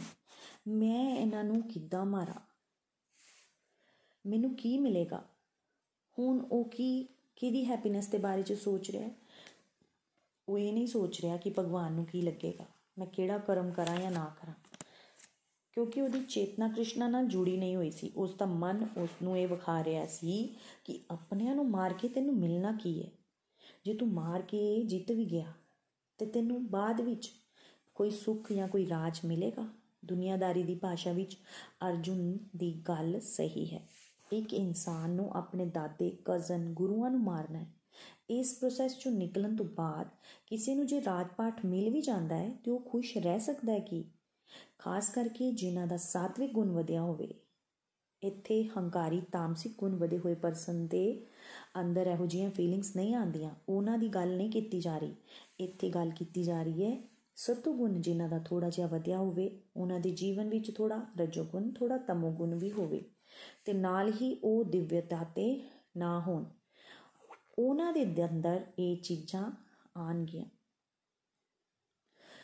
ਉਹ ਕਿਉਂ ਆਣਗੀਆਂ? ਕਿਉਂਕਿ ਉਹਨਾਂ ਦੇ ਅੰਦਰ ਕਰੁਣਾ ਵਾਲੇ ਭਾਵ ਆਉਂਦੇ ਨੇ। ਸੇਮ ਸਿਚੁਏਸ਼ਨ ਦੁਰਯੋਧਨ ਦੀ ਵੀ ਸੀ। ਉਹਦੇ ਵੀ ਤੇ ਕਜ਼ਨ ਉਹਦੇ ਸਾਹਮਣੇ ਖੜੇ ਸਨ, ਪਰ ਉਹਦੇ ਅੰਦਰ ਇਹ ਗੱਲਾਂ ਨਹੀਂ ਆਉਂਦੀਆਂ। ਤਮੋਗੁਣੀ, ਰਜੋਗੁਣੀ, ਹੰਕਾਰੀ ਬੰਦਾ ਕਦੇ ਵੀ ਇਸ ਤਰ੍ਹਾਂ ਦੀ ਸੋਚ ਨਹੀਂ ਰੱਖਦਾ। ਉਹਦੇ ਅੰਦਰ ਲੜਨ ਦੀਆਂ, ਲੜਾਈ ਦੀਆਂ ਇਹੀ ਗੱਲਾਂ ਚੱਲਦੀਆਂ ਨੇ। ਕਿਉਂਕਿ ਉਹ ਝਗੜਾਲੂ ਹੈ ਤੇ ਉਹਨੂੰ ਲੜ ਕੇ ਹੀ ਮਜ਼ਾ ਆਉਂਦਾ ਹੈ। ਪਰ ਜਿਹਦਾ ਡਿਵੋਸ਼ਨ ਦਾ ਗ੍ਰਾਫ ਵਧਿਆ ਹੋਵੇ, ਜਿਹੜਾ ਸਤੋਗੁਣ ਵਿੱਚ ਹੋਵੇ, ਉਹਦੇ ਅੰਦਰ ਇਹ ਸੋਚ ਆ ਜਾਂਦੀ ਹੈ, ਜਿਵੇਂ ਕਿ ਅਰਜੁਨ ਵਿੱਚ ਆਈ। ਉਹ ਸੋਚੇਗਾ ਕਿ ਇਹ ਮੈਂ ਕਰਾਂ ਜਾਂ ਨਾ ਕਰਾਂ। ਇਹ ਕਰਨ ਨਾਲ ਦੂਜਿਆਂ ਨੂੰ ਦੁੱਖ ਮਿਲੇਗਾ ਤੇ ਮੈਨੂੰ ਵੀ ਕਸ਼ਟ ਹੋਵੇਗਾ। ਉਹਦੇ ਅੰਦਰ ਚੀਜ਼ਾਂ ਪਾਣ ਦੀ ਕੋਈ ਅਟੈਚਮੈਂਟ ਨਹੀਂ ਹੁੰਦੀ। ਹੁਣ ਇੱਥੇ ਅਸੀਂ ਸੋਚ ਸਕਨੇ ਆ ਕਿ ਇਹ ਮਾਰਨ ਵਾਲਾ ਪੁਆਇੰਟ ਸਾਨੂੰ ਭਗਵਦ ਗੀਤਾ 'ਚ ਕਿਉਂ ਸਮਝਾਇਆ ਜਾ ਰਿਹਾ ਹੈ? ਪਹਿਲੇ ਚੈਪਟਰ 'ਚ। ਅਸੀਂ ਫਰੈਂਡਸ ਕਿਸੇ ਨੂੰ ਮਾਰਨਾ ਨਹੀਂ ਹੈ। ਸਾਡੀ ਜ਼ਿੰਦਗੀ ਵਿੱਚ ਇਸ ਪੁਆਇੰਟ ਦਾ ਬਹੁਤ ਵੱਡਾ ਲੈਣ ਦੇਣ ਹੈ, ਬਹੁਤ ਵੱਡਾ ਰੋਲ ਹੈ। ਇਸ ਨੂੰ ਅਸੀਂ ਭਗਵਦ ਗੀਤਾ ਦੇ ਰਾਹੀਂ ਸਮਝ ਸਕਨੇ ਆ ਸੋਚੋ, ਰੱਬ ਨੇ ਐਕਸਟ੍ਰੀਮ ਸਿਚੁਏਸ਼ਨ ਲਈ ਅਰਜੁਨ ਦੇ ਰਾਹੀਂ ਮਾਰਨ ਦੀ ਐਕਸਟ੍ਰੀਮ ਐਗਜ਼ਾਮਪਲ ਸਾਨੂੰ ਦਿੱਤਾ। ਕਿਉਂ? ਕਿਉਂਕਿ ਅਸੀਂ ਵੀ ਕਨਫਿਊਜ਼ ਹੁੰਨੇ ਆ ਅਸੀਂ ਕਿਸੇ ਨੂੰ ਮਾਰਨਾ ਨਹੀਂ ਹੈ। ਨਾਰਾਜ਼ਗੀ ਦਾ ਐਗਜ਼ਾਮਪਲ ਲੈ ਕੇ ਵੇਖੋ। ਲਾਈਫ ਵਿੱਚ ਕੁਝ ਅਜੀਹੇ ਡਿਸੀਜਨ ਸਾਨੂੰ ਲੈਣੇ ਪੈਂਦੇ ਨੇ, ਜਿੱਥੇ ਸਾਨੂੰ ਲੱਗਦਾ ਹੈ ਕਿ ਮੇਰੇ ਆਪਣੇ ਨਾਰਾਜ਼ ਹੋ ਜਾਣਗੇ। ਜਿਵੇਂ ਐਗਜ਼ਾਮਪਲ ਨਿਖਿਲ ਜੀ ਨੇ ਦਿੱਤਾ ਕਿ ਸ਼ਾਮ ਦਾ ਸਤਸੰਗ ਹੋਵੇ। ਕਿਸੇ ਰਿਸ਼ਤੇਦਾਰ ਦਾ 1 ਸਾਲ ਬਾਅਦ ਫੋਨ ਆਇਆ। 4:30 ਉਹਨੇ ਫੋਨ ਕੀਤਾ ਹੈ। 5 ਮਿੰਟ ਘੱਟ 5 ਹੋ ਗਏ। ਸਾਡਾ 5 ਵਜੇ ਸਤਸੰਗ ਸ਼ੁਰੂ ਹੋਣ ਵਾਲਾ ਹੈ। ਜਿਹੜਾ ਡਿਵੋਟੀ ਹੈ, ਜਿਹੜਾ ਡਿਵੋਸ਼ਨ ਚ ਅੱਗੇ ਵਧਿਆ ਉਹ ਬੜੇ ਈਜ਼ੀਲੀ ਕਹਿ ਦੇਗਾ ਕਿ ਮੈਂ ਫੋਨ ਰੱਖ ਰਹੀ ਹਾਂ, ਮੇਰਾ ਸਤਸੰਗ ਹੈ, ਬਾਅਦ ਵਿੱਚ ਗੱਲ ਕਰਾਂਗੀ। ਪਰ ਕਿੰਨਿਆਂ ਨੂੰ ਇਹ ਕਹਿਣਾ ਮੁਸ਼ਕਿਲ ਲੱਗੇਗਾ? ਬਹੁਤ ਸਾਰਿਆਂ ਨੂੰ ਮੁਸ਼ਕਿਲ ਹੀ ਲੱਗੇਗਾ। ਲੋਕੀ ਡਿਵੋਸ਼ਨ ਵਿੱਚ ਅੱਗੇ ਕਿਉਂ ਨਹੀਂ ਲੱਗਦੇ? ਕਿਉਂ ਨਹੀਂ ਵੱਧਦੇ? ਕਿਉਂਕਿ ਉਹ ਡਿਵੋਸ਼ਨ ਨੂੰ ਪ੍ਰਾਇੋਰਟੀ ਨਹੀਂ ਮੰਨਦੇ। ਤੇ ਜਿਹੜੇ ਡਿਵੋਸ਼ਨ 'ਚ ਅੱਗੇ ਵੱਧ ਗਏ ਹੁੰਦੇ ਆ, ਉਹਨਾਂ ਨੂੰ ਹਰ ਤਰ੍ਹਾਂ ਦੀ ਸਿਚੁਏਸ਼ਨ 'ਚੋਂ ਨਿਕਲਣਾ ਬੜਾ ਆਸਾਨ ਲੱਗਦਾ ਹੈ। ਸਟਾਰਟਿੰਗ 'ਚ ਥੋੜੀ ਮੁਸ਼ਕਿਲ ਲੱਗਦੀ ਹੈ, ਪਰ ਹੌਲੀ-ਹੌਲੀ ਡਿਵੋਸ਼ਨ ਦਾ ਗ੍ਰਾਫ ਵਧਾਉਣ ਦੇ ਨਾਲ ਉਹਨਾਂ ਨੂੰ ਇਹ ਕੰਮ ਈਜ਼ੀ ਵੀ ਲੱਗਣੇ ਸ਼ੁਰੂ ਹੋ ਜਾਂਦੇ ਨੇ। ਪਰ ਕਿੰਨੇ ਲੋਕ ਇਹੋ ਜਿਹੇ ਹੁੰਦੇ ਨੇ ਜਿਹੜੇ ਹਜੇ ਵੀ ਆਪਣੇ ਦੋਸਤ, ਯਾਰਾਂ, ਰਿਸ਼ਤੇਦਾਰਾਂ ਦੇ ਨਾਰਾਜ਼ਗੀ ਦੇ ਵਿੱਚ ਹੀ ਫਸੇ ਰਹਿੰਦੇ ਨੇ। ਇੱਕ ਪਾਸੇ ਖੂਹ ਤੇ ਇੱਕ ਪਾਸੇ ਖਾਈ ਦਾ ਐਗਜ਼ਾਮਪਲ ਵੀ ਨikhil ਜੀ ਨੇ ਸਾਨੂੰ ਦਿੱਤਾ। ਜਿਵੇਂ ਇੱਕ ਨਵਾਂ ਵਿਆਹਿਆ ਮੁੰਡਾ ਜੁਆਇੰਟ ਫੈਮਿਲੀ ਵਿੱਚ ਰਹਿੰਦਾ ਹੈ। ਉਹਦਾ ਭਾਵ ਇਹ ਹੈ ਕਿ ਜਾਂ ਮੈਂ ਮਾਂ ਨੂੰ ਵੀ ਖੁਸ਼ ਰੱਖਾਂ ਤੇ ਮੈਂ ਆਪਣੀ ਵੋਟੀ ਨੂੰ ਵੀ ਖੁਸ਼ ਰੱਖਾਂ। ਵੋਟੀ ਚਾਹੁੰਦੀ ਹੈ ਕਿ ਕਮਰੇ ਵਿੱਚ ਛੇਤੀ ਆ ਜਾਵੇ। ਹਸਬੰਡ ਕਿਉਂਕਿ ਉਹ ਸਾਰਾ ਦਿਨ ਤੇ ਆਫਿਸ 'ਚ ਹੁੰਦਾ ਹੈ, ਪਰ ਉਸ ਫੈਮਿਲੀ ਦਾ ਤੇ ਇਹ ਕਲਚਰ ਹੈ, ਸ਼ਾਮ ਦੇ ਨਾਲ ਇਕੱਠੇ ਬਹਿਣਾ, ਚਾਹ ਪਾਣੀ, ਰੋਟੀ, ਗੱਲਾਂ ਬਾਤਾਂ ਕਰਕੇ 11 11:30 ਵਜੇ ਆਪਣੇ ਰੂਮ 'ਚ ਜਾਣਾ। ਇੱਕ ਦਿਨ ਉਸ ਮੁੰਡੇ ਨੇ ਸੋਚਿਆ ਕਿ ਅੱਜ ਮੈਂ ਆਪਣੇ ਕਮਰੇ ਵਿੱਚ ਛੇਤੀ ਚਲਾ ਜਾਣਾ। ਵੋਟੀ ਕੋਲ ਬਹਿ ਜਾਣਾ, ਉਹ ਕੱਲੀ ਬੈਠੀ ਰਹਿੰਦੀ ਹੈ। ਉਹ ਚਲਾ ਗਿਆ। ਅਗਲੇ ਦਿਨ ਸਵੇਰੇ ਉਹ ਉੱਠਿਆ ਤੇ ਉਸ ਦੀ ਮਾਂ ਨੇ ਉਹਦੀ ਕਲਾਸ ਲਗਾ ਦਿੱਤੀ ਕਿ ਕਿ ਤੂੰ ਕੱਲ ਨਹੀਂ ਛੇਤੀ ਚਲਾ ਗਿਆ। ਤੇਰੇ ਪਾਪਾ ਨੂੰ ਕਿੰਨਾ ਬੁਰਾ ਲੱਗਿਆ ਹੋਵੇਗਾ। ਭਾਵੇਂ ਉਹਦੇ ਪਿਓ ਨੇ ਕੁਝ ਵੀ ਨਾ ਕਿਹਾ ਹੋਵੇ, ਪਰ ਮਾਂ ਮਸਾਲੇਦਾਰ ਗੱਲਾਂ ਬਣਾ ਕੇ ਉਸ ਬੱਚੇ ਦੇ ਸਾਹਮਣੇ ਜ਼ਰੂਰ ਕਹੇਗੀ। ਬੱਚੇ ਦੇ ਅੰਦਰ ਗਿਲਟ ਆਇਆ। ਉਸ ਮੁੰਡੇ ਨੇ ਸੋਚਿਆ ਕਿ ਮੈਂ ਆਪਣੇ ਮਾਪਿਓ ਨੂੰ ਪਹਿਲੀ ਪ੍ਰਾਇੋਰਟੀ ਦਵਾਂਗਾ, ਮੈਂ ਉਹਨਾਂ ਕੋਲ ਜ਼ਰੂਰ ਬੈਠਾਂਗਾ। ਸੋਚੋ, ਰਾਤੀ ਉਹ ਬੈਠਾ ਰਿਹਾ 11:30 ਵਜੇ ਤੱਕ। ਵੋਟੀ ਆਪਣੇ ਕਮਰੇ 'ਚ ਬੈਠੀ ਰਹੀ ਤੇ ਜਦੋਂ ਉਸ ਦੀ ਕਮਰੇ ਵਿੱਚ ਐਂਟਰੀ ਹੋਈ ਹੋਵੇਗੀ ਤੇ ਵੋਟੀ ਦਾ ਕੀ ਰਿਐਕਸ਼ਨ ਹੋਏਗਾ? ਵੋਟੀ ਇਹੀ ਕਹੇਗੀ, ਮੈਂ ਤੇਰੇ ਵਾਸਤੇ ਆਪਣਾ ਘਰ-ਬਾਰ ਛੱਡ ਕੇ ਆਈ, ਪਰ ਤੈਨੂੰ ਮੇਰੀ ਜਰਾ ਵੀ ਪਰਵਾਹ ਨਹੀਂ ਹੈ। ਉਹਨੂੰ ਕਿੰਨਾ ਬੁਰਾ ਲੱਗਿਆ ਹੋਵੇਗਾ। ਉਹ ਮੁੰਡਾ ਉਸ ਵੇਲੇ ਉਸ ਸਿਚੁਏਸ਼ਨ 'ਚ ਗੁਜ਼ਰਿਆ ਕਿ ਇੱਕ ਪਾਸੇ ਖਾਈ ਤੇ ਇੱਕ ਪਾਸੇ ਖੂਹ। ਜੇ ਉਹ ਮਾਂ ਨੂੰ ਖੁਸ਼ ਕਰਦਾ ਹੈ ਤੇ ਵੋਟੀ ਨਾਰਾਜ਼ ਹੋ ਜਾਂਦੀ ਹੈ। ਜੇ ਵੋਟੀ ਨੂੰ ਖੁਸ਼ ਕਰਦਾ ਹੈ ਤੇ ਮਾਂ ਨਾਰਾਜ਼ ਹੋ ਜਾਂਦੀ ਹੈ। ਇਹ ਸੰਸਾਰ ਵਿੱਚ ਹਰ ਇੱਕ ਬੰਦੇ ਨੇ ਐਕਸਪੀਰੀਅੰਸ ਜ਼ਰੂਰ ਕੀਤਾ ਹੋਵੇਗਾ। ਉਹਨੂੰ ਸਮਝ ਨਹੀਂ ਆਂਦਾ ਕਿ ਮੈਂ ਕਿੰਨੂੰ ਖੁਸ਼ ਕਰਾਂ। ਮਾਂ ਨੂੰ ਜਾਂ ਵੋਟੀ ਨੂੰ, ਭੈਣ ਭਰਾਵਾਂ ਨੂੰ ਜਾਂ ਰਿਸ਼ਤੇਦਾਰਾਂ ਨੂੰ। ਇਹ ਨਾਰਾਜ਼ਗੀ ਇਨਸਾਨ ਦੀ ਸਮਝ ਹੀ ਨਹੀਂ ਆਂਦੀ ਐਦਾਂ ਹੀ ਨikhil ਜੀ ਨੇ ਐਗਜ਼ਾਮਪਲ ਬੌਸ ਦਾ ਤੇ ਘਰ ਵਾਲਿਆਂ ਦਾ ਵੀ ਲਿੱਤਾ। ਜੇ ਆਫਿਸ ਵਿੱਚ ਕੋਈ EMPLOYER ਬੌਸ ਦਾ ਕੰਮ ਛੱਡ ਕੇ ਘਰ ਵਾਲਿਆਂ ਨੂੰ ਡਿਨਰ ਕਰਵਾਉਣ ਜਾਂ ਉਹਨਾਂ ਨੂੰ ਖੁਸ਼ ਕਰਨ ਵਾਸਤੇ ਚਲਾ ਜਾਵੇ, ਤੇ ਬੌਸ ਨਾਰਾਜ਼ ਹੋ ਜਾਂਦਾ ਹੈ ਘਰ ਵਾਲੇ ਖੁਸ਼ ਹੋ ਜਾਂਦੇ ਨੇ। ਤੇ ਜੇ ਉਹ ਐਕਸਟਰਾ ਕੰਮ ਕਰਕੇ ਆਪਣੇ ਬੌਸ ਨੂੰ ਖੁਸ਼ ਕਰਨ ਦੀ ਕੋਸ਼ਿਸ਼ ਕਰਦਾ ਹੈ, ਤੇ ਘਰ ਦੇ ਨਾਰਾਜ਼ ਹੋ ਜਾਂਦੇ ਨੇ। ਇੱਥੇ ਅਰਜੁਨ ਦੇ ਰਾਹੀ ਅਰਜੁਨ ਟਾਪ ਮੋਸਟ ਡਿਵੋਟੀ ਹੈ ਤੇ ਟਾਪ ਮੋਸਟ ਸਿਚੁਏਸ਼ਨ ਭਗਵਾਨ ਨੇ ਲਈ ਹੈ ਇੱਥੇ। ਉਹਨੇ ਫਿਜ਼ੀਕਲੀ ਮਾਰਨਾ ਹੈ ਆਪਣੇ ਰਿਸ਼ਤੇਦਾਰਾਂ ਨੂੰ। ਸਾਡੇ ਕੇਸ ਵਿੱਚ ਅਸੀਂ ਫਸਨੇ ਆ ਨਾਰਾਜ਼ਗੀ 'ਚ। ਦੋਵਾਂ ਤਰਫ ਦੇ ਦੁੱਖ ਸਾਨੂੰ ਸੰਸਾਰ ਵਿੱਚ ਲੈ ਕੇ ਫਸਾ ਦਿੰਦੇ ਨੇ। ਤੇ ਦੋਵਾਂ ਤਰਫ ਦੇ ਜਿਹੜੇ ਦੁੱਖ ਹੈ, ਉਹ ਡਿਪਰੈਸ਼ਨ ਦਾ ਕੰਮ ਵੀ ਕਰਦੇ ਨੇ, ਵਧਾਉਂਦੇ ਨੇ। ਅਸੀਂ ਇਹ ਵੀ ਸਮਝਣਾ ਹੈ ਕਿ ਡਿਪਰੈਸ਼ਨ ਕਾਮਨਲੀ ਹਰ ਕਿਸਾ, ਹਰ ਕੋਈ ਬੰਦਾ ਜਿਹੜਾ ਹੈ, ਹਰ ਤਰ੍ਹਾਂ ਨਾਲ ਫੇਸ ਕਰਦਾ ਹੈ। ਇਹ ਵਿਚਾਰ ਹਰ ਕਿਸੇ ਦੇ ਨਾਲ ਕਾਮਨ ਨੇ। ਹਰ ਕੋਈ ਕਿਸੇ ਨਾ ਕਿਸੇ ਪਲੇਟਫਾਰਮ 'ਚ ਇੱਥੇ ਫਸਿਆ ਹੀ ਹੁੰਦਾ ਹੈ। ਕਿਉਂ? ਕਿਉਂਕਿ ਲੋ, ਲੋਕ ਜਿਹੜੇ ਨੇ ਆਪਣੇ ਮਨ ਦੀਆਂ ਗੱਲਾਂ ਕਿਸੇ ਨਾਲ ਸ਼ੇਅਰ ਨਹੀਂ ਕਰ ਸਕਦੇ ਨੇ। ਉਹਨਾਂ ਨੂੰ ਲੱਗਦਾ ਹੈ ਕਿ ਜੇ ਮੈਂ ਇਹੋ ਜੀਆਂ ਫੀਲਿੰਗਸ ਇਹੋ ਜੀਆਂ ਗੱਲਾਂ ਕਿਸੇ ਨਾਲ ਕੀਤੀਆਂ, ਤੇ ਕਿਤੇ ਲੋਕੀ ਕੀ ਕਹਿਣਗੇ? ਇਹ ਡਰ ਉਹਦੇ ਮਨ ਵਿੱਚ ਬਹਿ ਜਾਂਦਾ ਹੈ। ਉਹ ਮੇਰੇ ਬਾਰੇ ਕੀ ਸੋਚਣਗੇ? ਉਹਨਾਂ ਨੂੰ ਲੱਗੇਗਾ ਕਿ ਇਹ ਮੈਂਟਲੀ ਅਨਵੈਲ ਹੈ। ਮੈਂ ਅਨਵੈਲ ਫੀਲ ਕਰ ਰਿਹਾ ਤੇ ਉਹ ਮੇਰੇ ਬਾਰੇ ਚ ਕਿਹੋ ਜੀਆਂ ਟਿੱਪਣੀਆਂ ਕਰਨਗੇ। ਹਰ ਕੋਈ ਇਸ ਸਟੇਜ ਤੇ ਹੁੰਦਾ ਹੀ ਹੁੰਦਾ ਹੈ। ਉਹਦੇ ਮਨ ਵਿੱਚ ਕੋਈ ਨਾ ਕੋਈ ਡਰ ਫਸਿਆ ਹੀ ਹੁੰਦਾ ਹੈ। ਇਹ ਇਸ ਤਰ੍ਹਾਂ ਲੈ ਲਓ ਕਿ ਕਿਸੇ ਦੀ ਡਿਗਰੀ ਹਾਈ ਤੇ ਕਿਸੇ ਦੀ ਡਿਗਰੀ ਘੱਟ। ਕੋਈ ਐਕਸਟ੍ਰੀਮ ਡਿਗਰੀ ਦੇ ਉੱਪਰ ਪਹੁੰਚ ਜਾਂਦਾ ਹੈ ਡਿਪਰੈਸ਼ਨ ਦੇ ਤੇ ਉਹ ਕੀ ਕਰਦਾ ਹੈ? ਆਤਮ ਹੱਤਿਆ ਦੇ ਵਿਚਾਰਾਂ ਨੂੰ ਅਟੈਂਪਟ ਕਰਕੇ ਆਤਮ ਹੱਤਿਆ ਕਰ ਲੈਂਦਾ ਹੈ। ਤੇ ਕਈ ਹੱਲੇ ਵੀ ਹੌਲੀ ਡਿਗਰੀ ਦੇ ਹੋਣ ਕਰਕੇ ਉਹਦੇ ਵਿੱਚ ਉਲਝੇ। ਉਦਾਸੀ ਭਰੇ, ਨਿਰਾਸ਼ਾ ਵਿੱਚ ਫਸੇ ਹੋਏ ਆਪਣੀ ਗੱਡੀ ਨੂੰ ਚਲਾ ਰਹੇ ਹੁੰਦੇ ਨੇ। ਭਾਵੇਂ ਆਲੇ ਦੁਆਲੇ ਤੁਸੀਂ ਚਿਹਰਾ ਕਮਾ ਕੇ ਵੇਖ ਲਓ, ਹਰ ਕੋਈ ਜੀਵ, ਹਰ ਕੋਈ ਸੰਸਾਰ ਵਿੱਚ ਤੁਹਾਨੂੰ ਦੁਖੀ ਹੀ ਲੱਭੇਗਾ। ਪੂਰੀ ਪ੍ਰੋਸੈਸ ਵਿੱਚ ਅਰਜੁਨ ਵੀ ਆਪਣੇ ਬਾਰੇ ਚ ਸੋਚ ਰਿਹਾ ਸੀ, ਆਪਣੇ ਰਿਸ਼ਤੇਦਾਰਾਂ ਦੇ ਬਾਰੇ ਚ ਸੋਚ ਰਿਹਾ ਸੀ ਤੇ ਆਪ ਨੂੰ ਸ਼ਰੀਰ ਮੰਨ ਕੇ ਆਪਣੇ ਤੇ ਆਪਣਿਆਂ ਦਾ ਫਾਇਦਾ ਨੁਕਸਾਨ ਸੋਚ ਰਿਹਾ ਸੀ। ਦੋਵੇਂ ਨੁਕਸਾਨ ਤੇ ਲਾਭ ਇਹ ਇਕੱਠੇ ਨਹੀਂ ਮਿਲ ਸਕਦੇ। ਇਹ ਸਾਨੂੰ ਸਭ ਨੂੰ ਸਮਝਣਾ ਹੈ ਕਿ ਡਬਲ ਮਾਈਂਡਡ ਇਨਸਾਨ ਜਦੋਂ ਹੋ ਜਾਂਦਾ ਹੈ, ਤੇ ਉਸ ਦੇ ਜੀਵਨ ਵਿੱਚ ਇਹ ਵਾਲੀ ਸਿਚੁਏਸ਼ਨ ਆ ਜਾਂਦੀ ਹੈ। ਸ਼ਲੋਕ ਨੰਬਰ 46 ਹਰੀ ਬੋਲ, ਸੰਜੇ ਨੇ ਕਿਹਾ, ਜੰਗ ਦੇ ਮੈਦਾਨ ਵਿੱਚ ਇਸ ਤਰ੍ਹਾਂ ਕਹਿ ਕੇ ਅਰਜੁਨ ਨੇ ਆਪਣਾ ਤਨੁਸ਼ ਤੇ ਬਾਣ ਇੱਕ ਪਾਸੇ ਰੱਖ ਦਿੱਤੇ ਅਤੇ ਦੁਖੀ ਮਨ ਨਾਲ ਰੱਬ ਦੇ ਅੱਗੇ ਆਸਨ ਲਾ ਕੇ ਬੈਠ ਗਿਆ। ਹਰੀ ਬੋਲ, ਇੱਕ ਵਾਰੀ ਫਿਰ ਤੋਂ ਰਿਪੀਟ ਕਰਨੀ ਆ। ਸ਼ਲੋਕ 46 ਸੰਜੇ ਨੇ ਕਿਹਾ, ਜੰਗ ਦੇ ਮੈਦਾਨ ਵਿੱਚ ਇਸ ਤਰ੍ਹਾਂ ਕਹਿ ਕੇ ਅਰਜੁਨ ਨੇ ਆਪਣਾ ਧਨੁਸ਼ ਅਤੇ ਬਾਣ ਇੱਕ ਪਾਸੇ ਰੱਖ ਦਿੱਤਾ ਅਤੇ ਦੁਖੀ ਮਨ ਨਾਲ ਰੱਖ ਕੇ ਆਸਨ ਤੇ ਬਹਿ ਗਿਆ। ਹਰੀ ਹਰੀ ਬੋਲ। ਨikhil ji ਨੇ ਇਸ ਸ਼ਲੋਕ ਨੂੰ ਐਕਸਪਲੇਨ ਕਰਦੇ ਹੋਏ ਸਾਨੂੰ ਦੱਸਿਆ ਕਿ ਜੇਕਰ ਤੁਹਾਡਾ ਕੋਈ ਦੋਸਤ ਤੁਹਾਡੇ ਨਾਲ ਇੰਜ ਬਹਿ ਗਿਆ, ਤੇ ਕੀ ਮਤਲਬ ਹੈ?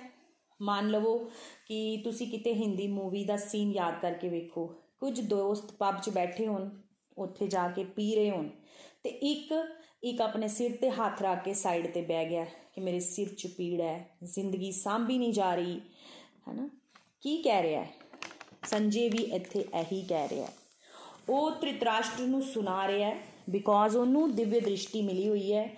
ਉਹ ਕਹਿ ਰਿਹਾ ਹੈ, ਅਰਜੁਨ ਨੇ ਹਥਿਆਰ ਛੱਡਤੇ ਹਥਿਆਰ ਛੱਡਣਾ, ਬਹਿ ਜਾਣਾ, ਮਤਲਬ ਅਰਜੁਨ ਨੂੰ ਟੋਟਲ ਡਿਪਰੈਸ਼ਨ ਹੋ ਗਿਆ ਹੈ। ਤੇ ਉਹਨੂੰ ਸਮਝ ਨਹੀਂ ਆ ਰਿਹਾ ਕਿ ਹੁਣ ਉਹ ਤਨੁਸ਼ ਬਾਣ ਉਹਨੇ ਛੱਡ ਦਿੱਤੇ ਹੈ, ਤੇ ਉਹਨੂੰ ਸਮਝ ਨਹੀਂ ਆ ਰਿਹਾ ਕਿ ਸੰਸਾਰ ਦੀਆਂ ਇਹਨਾਂ ਉਲਝਣਾਂ ਦੇ ਵਿੱਚ ਉਹ ਕਿੱਦਾਂ ਅੱਗੇ ਵਧੇ। ਦੱਸੋ ਸੰਸਾਰ ਵਿੱਚ ਕਿੰਨੀਆਂ ਚੀਜ਼ਾਂ ਹੋਈਆਂ ਹੋਣਗੀਆਂ ਤੁਹਾਡੇ ਨਾਲ ਕਿ ਨਾ ਰੋਟੀ ਪਕਾਉਣ ਦਾ, ਨਾ ਮਨ ਕੰਮ ਕਰਨ ਦਾ ਹੋਵੇ, ਨਾ ਕਿਸੇ ਨਾਲ ਫੋਨ ਤੇ ਗੱਲ ਕਰਨ ਦਾ ਹੋਵੇ। ਮਤਲਬ ਕਈ ਵਾਰੀ ਇਹੋ ਜੀ ਫੀਲਿੰਗਸ ਆਉਂਦੀ ਹੈ ਕਿ ਪਹਾੜ 'ਚ ਜਾਏ ਸਾਰੀ ਦੁਨੀਆ। ਮਤਲਬ ਜਦੋਂ ਡਿਪਰੈਸ਼ਨ ਵੱਧ ਜਾਂਦੀ ਹੈ ਤੇ ਸਾਨੂੰ ਲੱਗਦਾ ਹੈ ਕਿ ਬਸ ਹੁਣ ਮੈਂ ਕੁਝ ਨਹੀਂ ਕਰ ਸਕਦਾ। ਸਾਨੂੰ ਲੱਗਦਾ ਹੈ ਕਿ ਮੈਂ ਕੁਝ ਨਹੀਂ ਕਰਨਾ, ਮੈਂ ਕੁਝ ਕਰ ਹੀ ਨਹੀਂ ਸਕਦਾ। ਇਹੋ ਜਿਹਾ ਸਾਨੂੰ ਲੱਗਣ ਲੱਗ ਪੈਂਦਾ ਹੈ। ਮੇਰੇ 'ਚ ਹਿੰਮਤ ਨਹੀਂ ਹੈ ਉਦਾਂ ਹੀ ਅਰਜੁਨ ਬਿਲਕੁਲ ਕਨਫਿਊਜ਼ ਹੈ। ਸਭ ਤੋਂ ਵਧੀਆ ਵੈਸੇ ਉਹ ਵਾਰੀਅਰ ਹੈ। ਬਹੁਤ ਕੁਝ ਉਹਨੇ ਅਚੀਵ ਕੀਤਾ ਹੈ।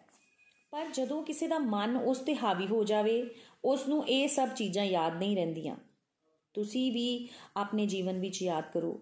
ਤੁਸੀਂ ਡੀ ਕੀਤੀ ਹੋਵੇ, ਭਾਵੇਂ ਚੀਫ ਮਿਨਿਸਟਰ ਤੁਹਾਡਾ ਦੋਸਤ ਹੋਵੇ। ਜੇ ਤੁਹਾਡਾ ਮਨ ਤੁਹਾਡੇ ਤੇ ਹਾਵੀ ਹੋ ਗਿਆ, ਉਸ ਵੇਲੇ ਤੁਸੀਂ ਕੌਨਫੀਡੈਂਸ ਲੂਜ਼ ਕਰ ਹੀ ਦਵੋਗੇ। ਵਰਲਡ ਵਿੱਚ ਸੁਸਾਈਡ ਸਿਰਫ ਗਰੀਬ ਨਹੀਂ ਕਰਦੇ, ਅਮੀਰ ਵੀ ਕਰਦੇ ਨੇ, ਸਭ ਕਰਦੇ ਨੇ। ਤੇ ਜ਼ਿਆਦਾਤਰ ਅਮੀਰ, ਜ਼ਿਆਦਾ ਅਚੀਵਮੈਂਟ ਵਾਲੇ ਬੰਦੇ ਹੀ ਇਹ ਸੁਸਾਈਡ ਅਟੈਂਪਟ ਕਰਦੇ ਨੇ। ਕਿਉਂ? ਕਿਉਂਕਿ ਸੰਸਾਰਿਕ ਅਟੈਚਮੈਂਟ ਦੇ ਨਾਲ ਉਹਨਾਂ ਦਾ ਮਨ ਸਭ ਤੋਂ ਵੱਡਾ ਜਿਹੜਾ ਉਹਨਾਂ ਦਾ ਮਿੱਤਰ ਤੇ ਦੁਸ਼ਮਣ ਬਣ ਸਕਦਾ ਹੈ, ਉਹ ਉਸ ਵੇਲੇ ਉਹਨਾਂ ਦਾ ਦੁਸ਼ਮਣ ਬਣ ਜਾਂਦਾ ਹੈ। ਇਹ ਸਿਚੁਏਸ਼ਨ ਅਰਜੁਨ ਦਾ ਮਨ ਸਭ ਤੋਂ ਵੱਡਾ ਉਸ ਤੇ ਦੁਸ਼ਮਣ ਬਣ ਗਿਆ ਸੀ। ਇਸ ਸਿਚੁਏਸ਼ਨ 'ਚ ਆ ਕੇ ਉਹਨੂੰ ਆਪਣੀ ਕਰੁਣਾ ਨੂੰ ਗਲਤ ਪਾਸੇ ਦੇ ਲੋਕਾਂ ਵੱਲ ਉਲਾ ਰਿਹਾ ਸੀ ਬਿਕੋਜ਼ ਉਹਦੇ ਕੋਲ ਭਾਗਵਤ ਗਿਆਨ ਨਹੀਂ ਸੀ। ਉਹ ਐਦਾਂ ਕਰੇਗਾ ਹੀ। ਅਰਜੁਨ ਕਰੁਣਾ ਨੂੰ ਉਹਨਾਂ ਭਰਾਵਾਂ ਦੇ ਨਾਲ ਲਾ ਰਿਹਾ ਸੀ, ਜਿਹੜੇ ਸਮਾਜ ਵਿੱਚ ਅਧਰਮ ਫਲਾ ਰਹੇ ਸਨ। ਉਹਨੂੰ ਲੱਗ ਰਿਹਾ ਸੀ ਕਿ ਮੇਰੀ ਫੈਮਿਲੀ ਨੇ ਭਾਵੇਂ ਜਿੰਨਾ ਮਰਜ਼ੀ ਉਸ ਵੇਲੇ ਗੰਦ ਪਾਇਆ ਹੋਵੇ, ਉਹ ਸਭ ਭੁੱਲ ਗਿਆ। ਪੂਰੀ ਪ੍ਰੋਸੈਸ ਵਿੱਚ ਜਿੱਦਾਂ ਅਸੀਂ ਭੁੱਲ ਜਾਂਦੇ ਆ ਮੋਹ ਦੇ ਵਿੱਚ ਆ ਕੇ। ਐਗਜ਼ਾਮਪਲ ਲੈ ਕੇ ਸਾਨੂੰ ਨikhil ji ਨੇ ਇੱਥੇ ਸਮਝਾਇਆ ਕਿ ਇੱਕ ਹਾਈ ਲੈਵਲ ਤੇ ਬੈਠਾ ਬੰਦਾ, ਉਹਦਾ ਪੁੱਤਰ ਸੰਸਾਰ ਵਿੱਚ, ਸਮਾਜ ਵਿੱਚ ਗੰਦ ਪਾ ਰਿਹਾ ਹੈ। ਤੇ ਉਹ ਕੀ ਕਰੇਗਾ? ਉਹ ਆਪਣੇ ਪੁੱਤਰ ਦੀ ਗਲਤੀਆਂ ਨੂੰ ਲੁਕਾਏਗਾ। ਕਿਉਂ? ਕਿਉਂਕਿ ਕਾਰਨ ਹੈ ਮੋਹ, ਮੇਰਾ ਪੁੱਤਰ। ਜਿੱਦਾਂ ਚੱਲਦਾ ਹੈ, ਚੱਲਣ ਦਿਓ। ਪਰ ਧਰਮ ਦਾ ਸਹੀ ਸਾਥ ਦੇਣਾ, ਗਲਤ ਨੂੰ ਰੋਕੋ। ਧਰਮ ਦੀ ਇਹੀ ਐਕਚੁਅਲ ਵਿੱਚ ਡੈਫੀਨੇਸ਼ਨ ਹੈ। ਘਰ ਵਿੱਚ ਤੁਹਾਡਾ ਪਰਿਵਾਰ ਗਲਤ ਕਰ ਰਿਹਾ ਹੈ, ਤੇ ਕੀ ਤੁਹਾਨੂੰ ਉਹਨਾਂ ਦਾ ਸਾਥ ਦੇਣਾ ਚਾਹੀਦਾ ਹੈ? ਹੁਣ ਅਰਜੁਨ ਜਿੱਦਾਂ ਸਤੋਗੁਣ ਉਹਦਾ ਵਧਿਆ ਹੋਇਆ ਪਰ ਉਹਦੇ ਕੋਲ ਭਾਗਵਤ ਗਿਆਨ ਨਹੀਂ ਹੈ। ਤੇ ਸਾਡਾ ਮਨ ਜਿਹੜਾ ਨਿਯੰਤਰਣ 'ਚ ਨਹੀਂ ਆਂਦਾ ਅਸੀਂ ਕੀ ਕਰਨੇ ਆ? ਕਰੁਣਾ ਨੂੰ ਗਲਤ ਥਾਂ ਤੇ ਯੂਜ਼ ਕਰ ਲੈਂਦੇ ਆ। ਫਿਰ ਸੈਂਟੀਮੈਂਟ ਹੋ ਕੇ ਓਵਰਲੀ ਇਮੋਸ਼ਨਲੀ ਹੋ ਜਾਂਦੇ ਆ। ਜੀਵਨ ਵਿੱਚ ਲੜਖੜਾਉਂਦੇ ਰਹਿੰਦੇ ਆ ਤੇ ਬਹੁਤ ਸਾਰੇ ਪੁਆਇੰਟਸ ਸਾਨੂੰ ਇਸ ਚੈਪਟਰ ਦੇ ਰਾਹੀਂ ਸਮਝਣੇ ਨੇ। ਫਲਿਕਰਿੰਗ ਨੇਚਰ ਆਫ ਮਾਈਂਡ ਕੁਝ ਦੇਰ ਪਹਿਲਾਂ ਕੁਝ ਤੇ ਕੁਝ ਦੇਰ ਬਾਅਦ ਕਨਫਿਊਜ਼ ਜਿੱਦਾਂ ਕਿ ਅਰਜੁਨ ਹੋਇਆ। ਕਿੰਨੇ ਮਿੰਟ ਲੱਗੇ ਉਹਨੂੰ? ਸਾਲਾਂ ਦੀ ਪ੍ਰੈਪਰੇਸ਼ਨ ਜਿਹੜੀ ਉਹ ਕਰਦਾ ਪਿਆ ਸੀ ਯੁੱਧ ਤੋਂ ਲੈ ਕੇ। ਕਿੰਨੇ ਮਿੰਟਾਂ ਦੇ ਵਿੱਚ ਉਹਨੇ ਆਪਣੇ ਮਨ ਦੇ ਕਾਰਨ ਪਲਟੀ ਮਾਰੀ। ਸਾਰੀ ਤੇ ਕੀ ਹੋਇਆ? ਉਹਨੂੰ ਡਿਪਰੈਸ਼ਨ ਵਿੱਚ ਉਹ ਮਨ ਲੈ ਗਿਆ। ਮਤਲਬ ਮਨ ਦੀ ਪਾਵਰ ਨੂੰ ਸਮਝੋ। ਤੁਹਾਡੇ ਅੰਦਰ 네ਗੇਟਿਵਿਟੀ ਆ ਸਕਦੀ ਹੈ, ਮਨ ਹਾਵੀ ਹੋ ਸਕਦਾ ਹੈ। ਮਨ ਦੀ ਪਾਵਰ ਨੂੰ ਸਮਝੋ। ਕਿੱਦਾਂ ਇਨਸਾਨ 20 30 ਸਾਲਾਂ ਤੋਂ ਪ੍ਰੀਪੇਅਰਡ ਹੈ? ਮੰਨ ਲਵੋ ਕਿ ਜੇ ਉਹਨੇ ਕਿਤੇ ਜਾ ਕੇ ਕੋਈ ਪ੍ਰੈਜੈਂਟੇਸ਼ਨ ਦੇਣੀ ਹੋਏ, ਕੋਈ ਸਪੀਚ ਦੇਣੀ ਹੋਏ, ਮਨ ਕਿੱਦਾਂ ਉਹਨੂੰ ਭਟਕਾ ਦਿੰਦਾ ਹੈ? 6 ਮਹੀਨੇ ਦੀ ਤਿਆਰੀ ਉਹ ਕਰ ਰਿਹਾ ਹੈ, ਬੜਾ ਕੌਨਫੀਡੈਂਟ ਹੈ। ਪਰ ਜਿਸ ਦਿਨ ਸਪੀਚ ਦੇਣ ਦਾ ਜਾਂ ਪ੍ਰੈਜੈਂਟੇਸ਼ਨ ਦੇਣ ਦਾ ਦਿਨ ਆਏਗਾ, ਉਸ ਦਿਨ ਉਹ ਕੀ ਕਰੇਗਾ? ਮਨ ਉਹਦੇ ਤੇ ਹੈਵੀ ਹੋ ਜਾਏਗਾ ਤੇ ਉਹ ਪਲਟਾ ਮਾਰ ਦੇਗਾ ਤੇ ਉਹਦੇ ਕੋਲੋਂ ਬੋਲਿਆ ਹੀ ਨਹੀਂ ਜਾਏਗਾ। ਬਿਲਕੁਲ ਇਦਾਂ ਹੋ ਸਕਦਾ ਹੈ। ਇਸ ਚੈਪਟਰ ਵਿੱਚ ਅਸੀਂ ਸਮਝਣਾ ਹੈ ਕਿ ਦੇਹਾਤਮ ਬੁੱਧੀ 'ਚ ਜਦੋਂ ਅਸੀਂ ਆਪਣੇ ਆਪ ਨੂੰ ਸ਼ਰੀਰ ਮੰਨਿਆ ਤੇ ਅਰਜੁਨ ਦੀ ਗਲਤੀ ਵਾਂਗ ਜਿੱਦਾਂ ਆਪਣੇ ਪਲੇਜ਼ਰ ਦੇ ਬਾਰੇ 'ਚ ਸੋਚ ਰਹਿੰਨੇ ਆ ਤੇ ਫੇਰ ਕੀ ਹੋਏਗਾ?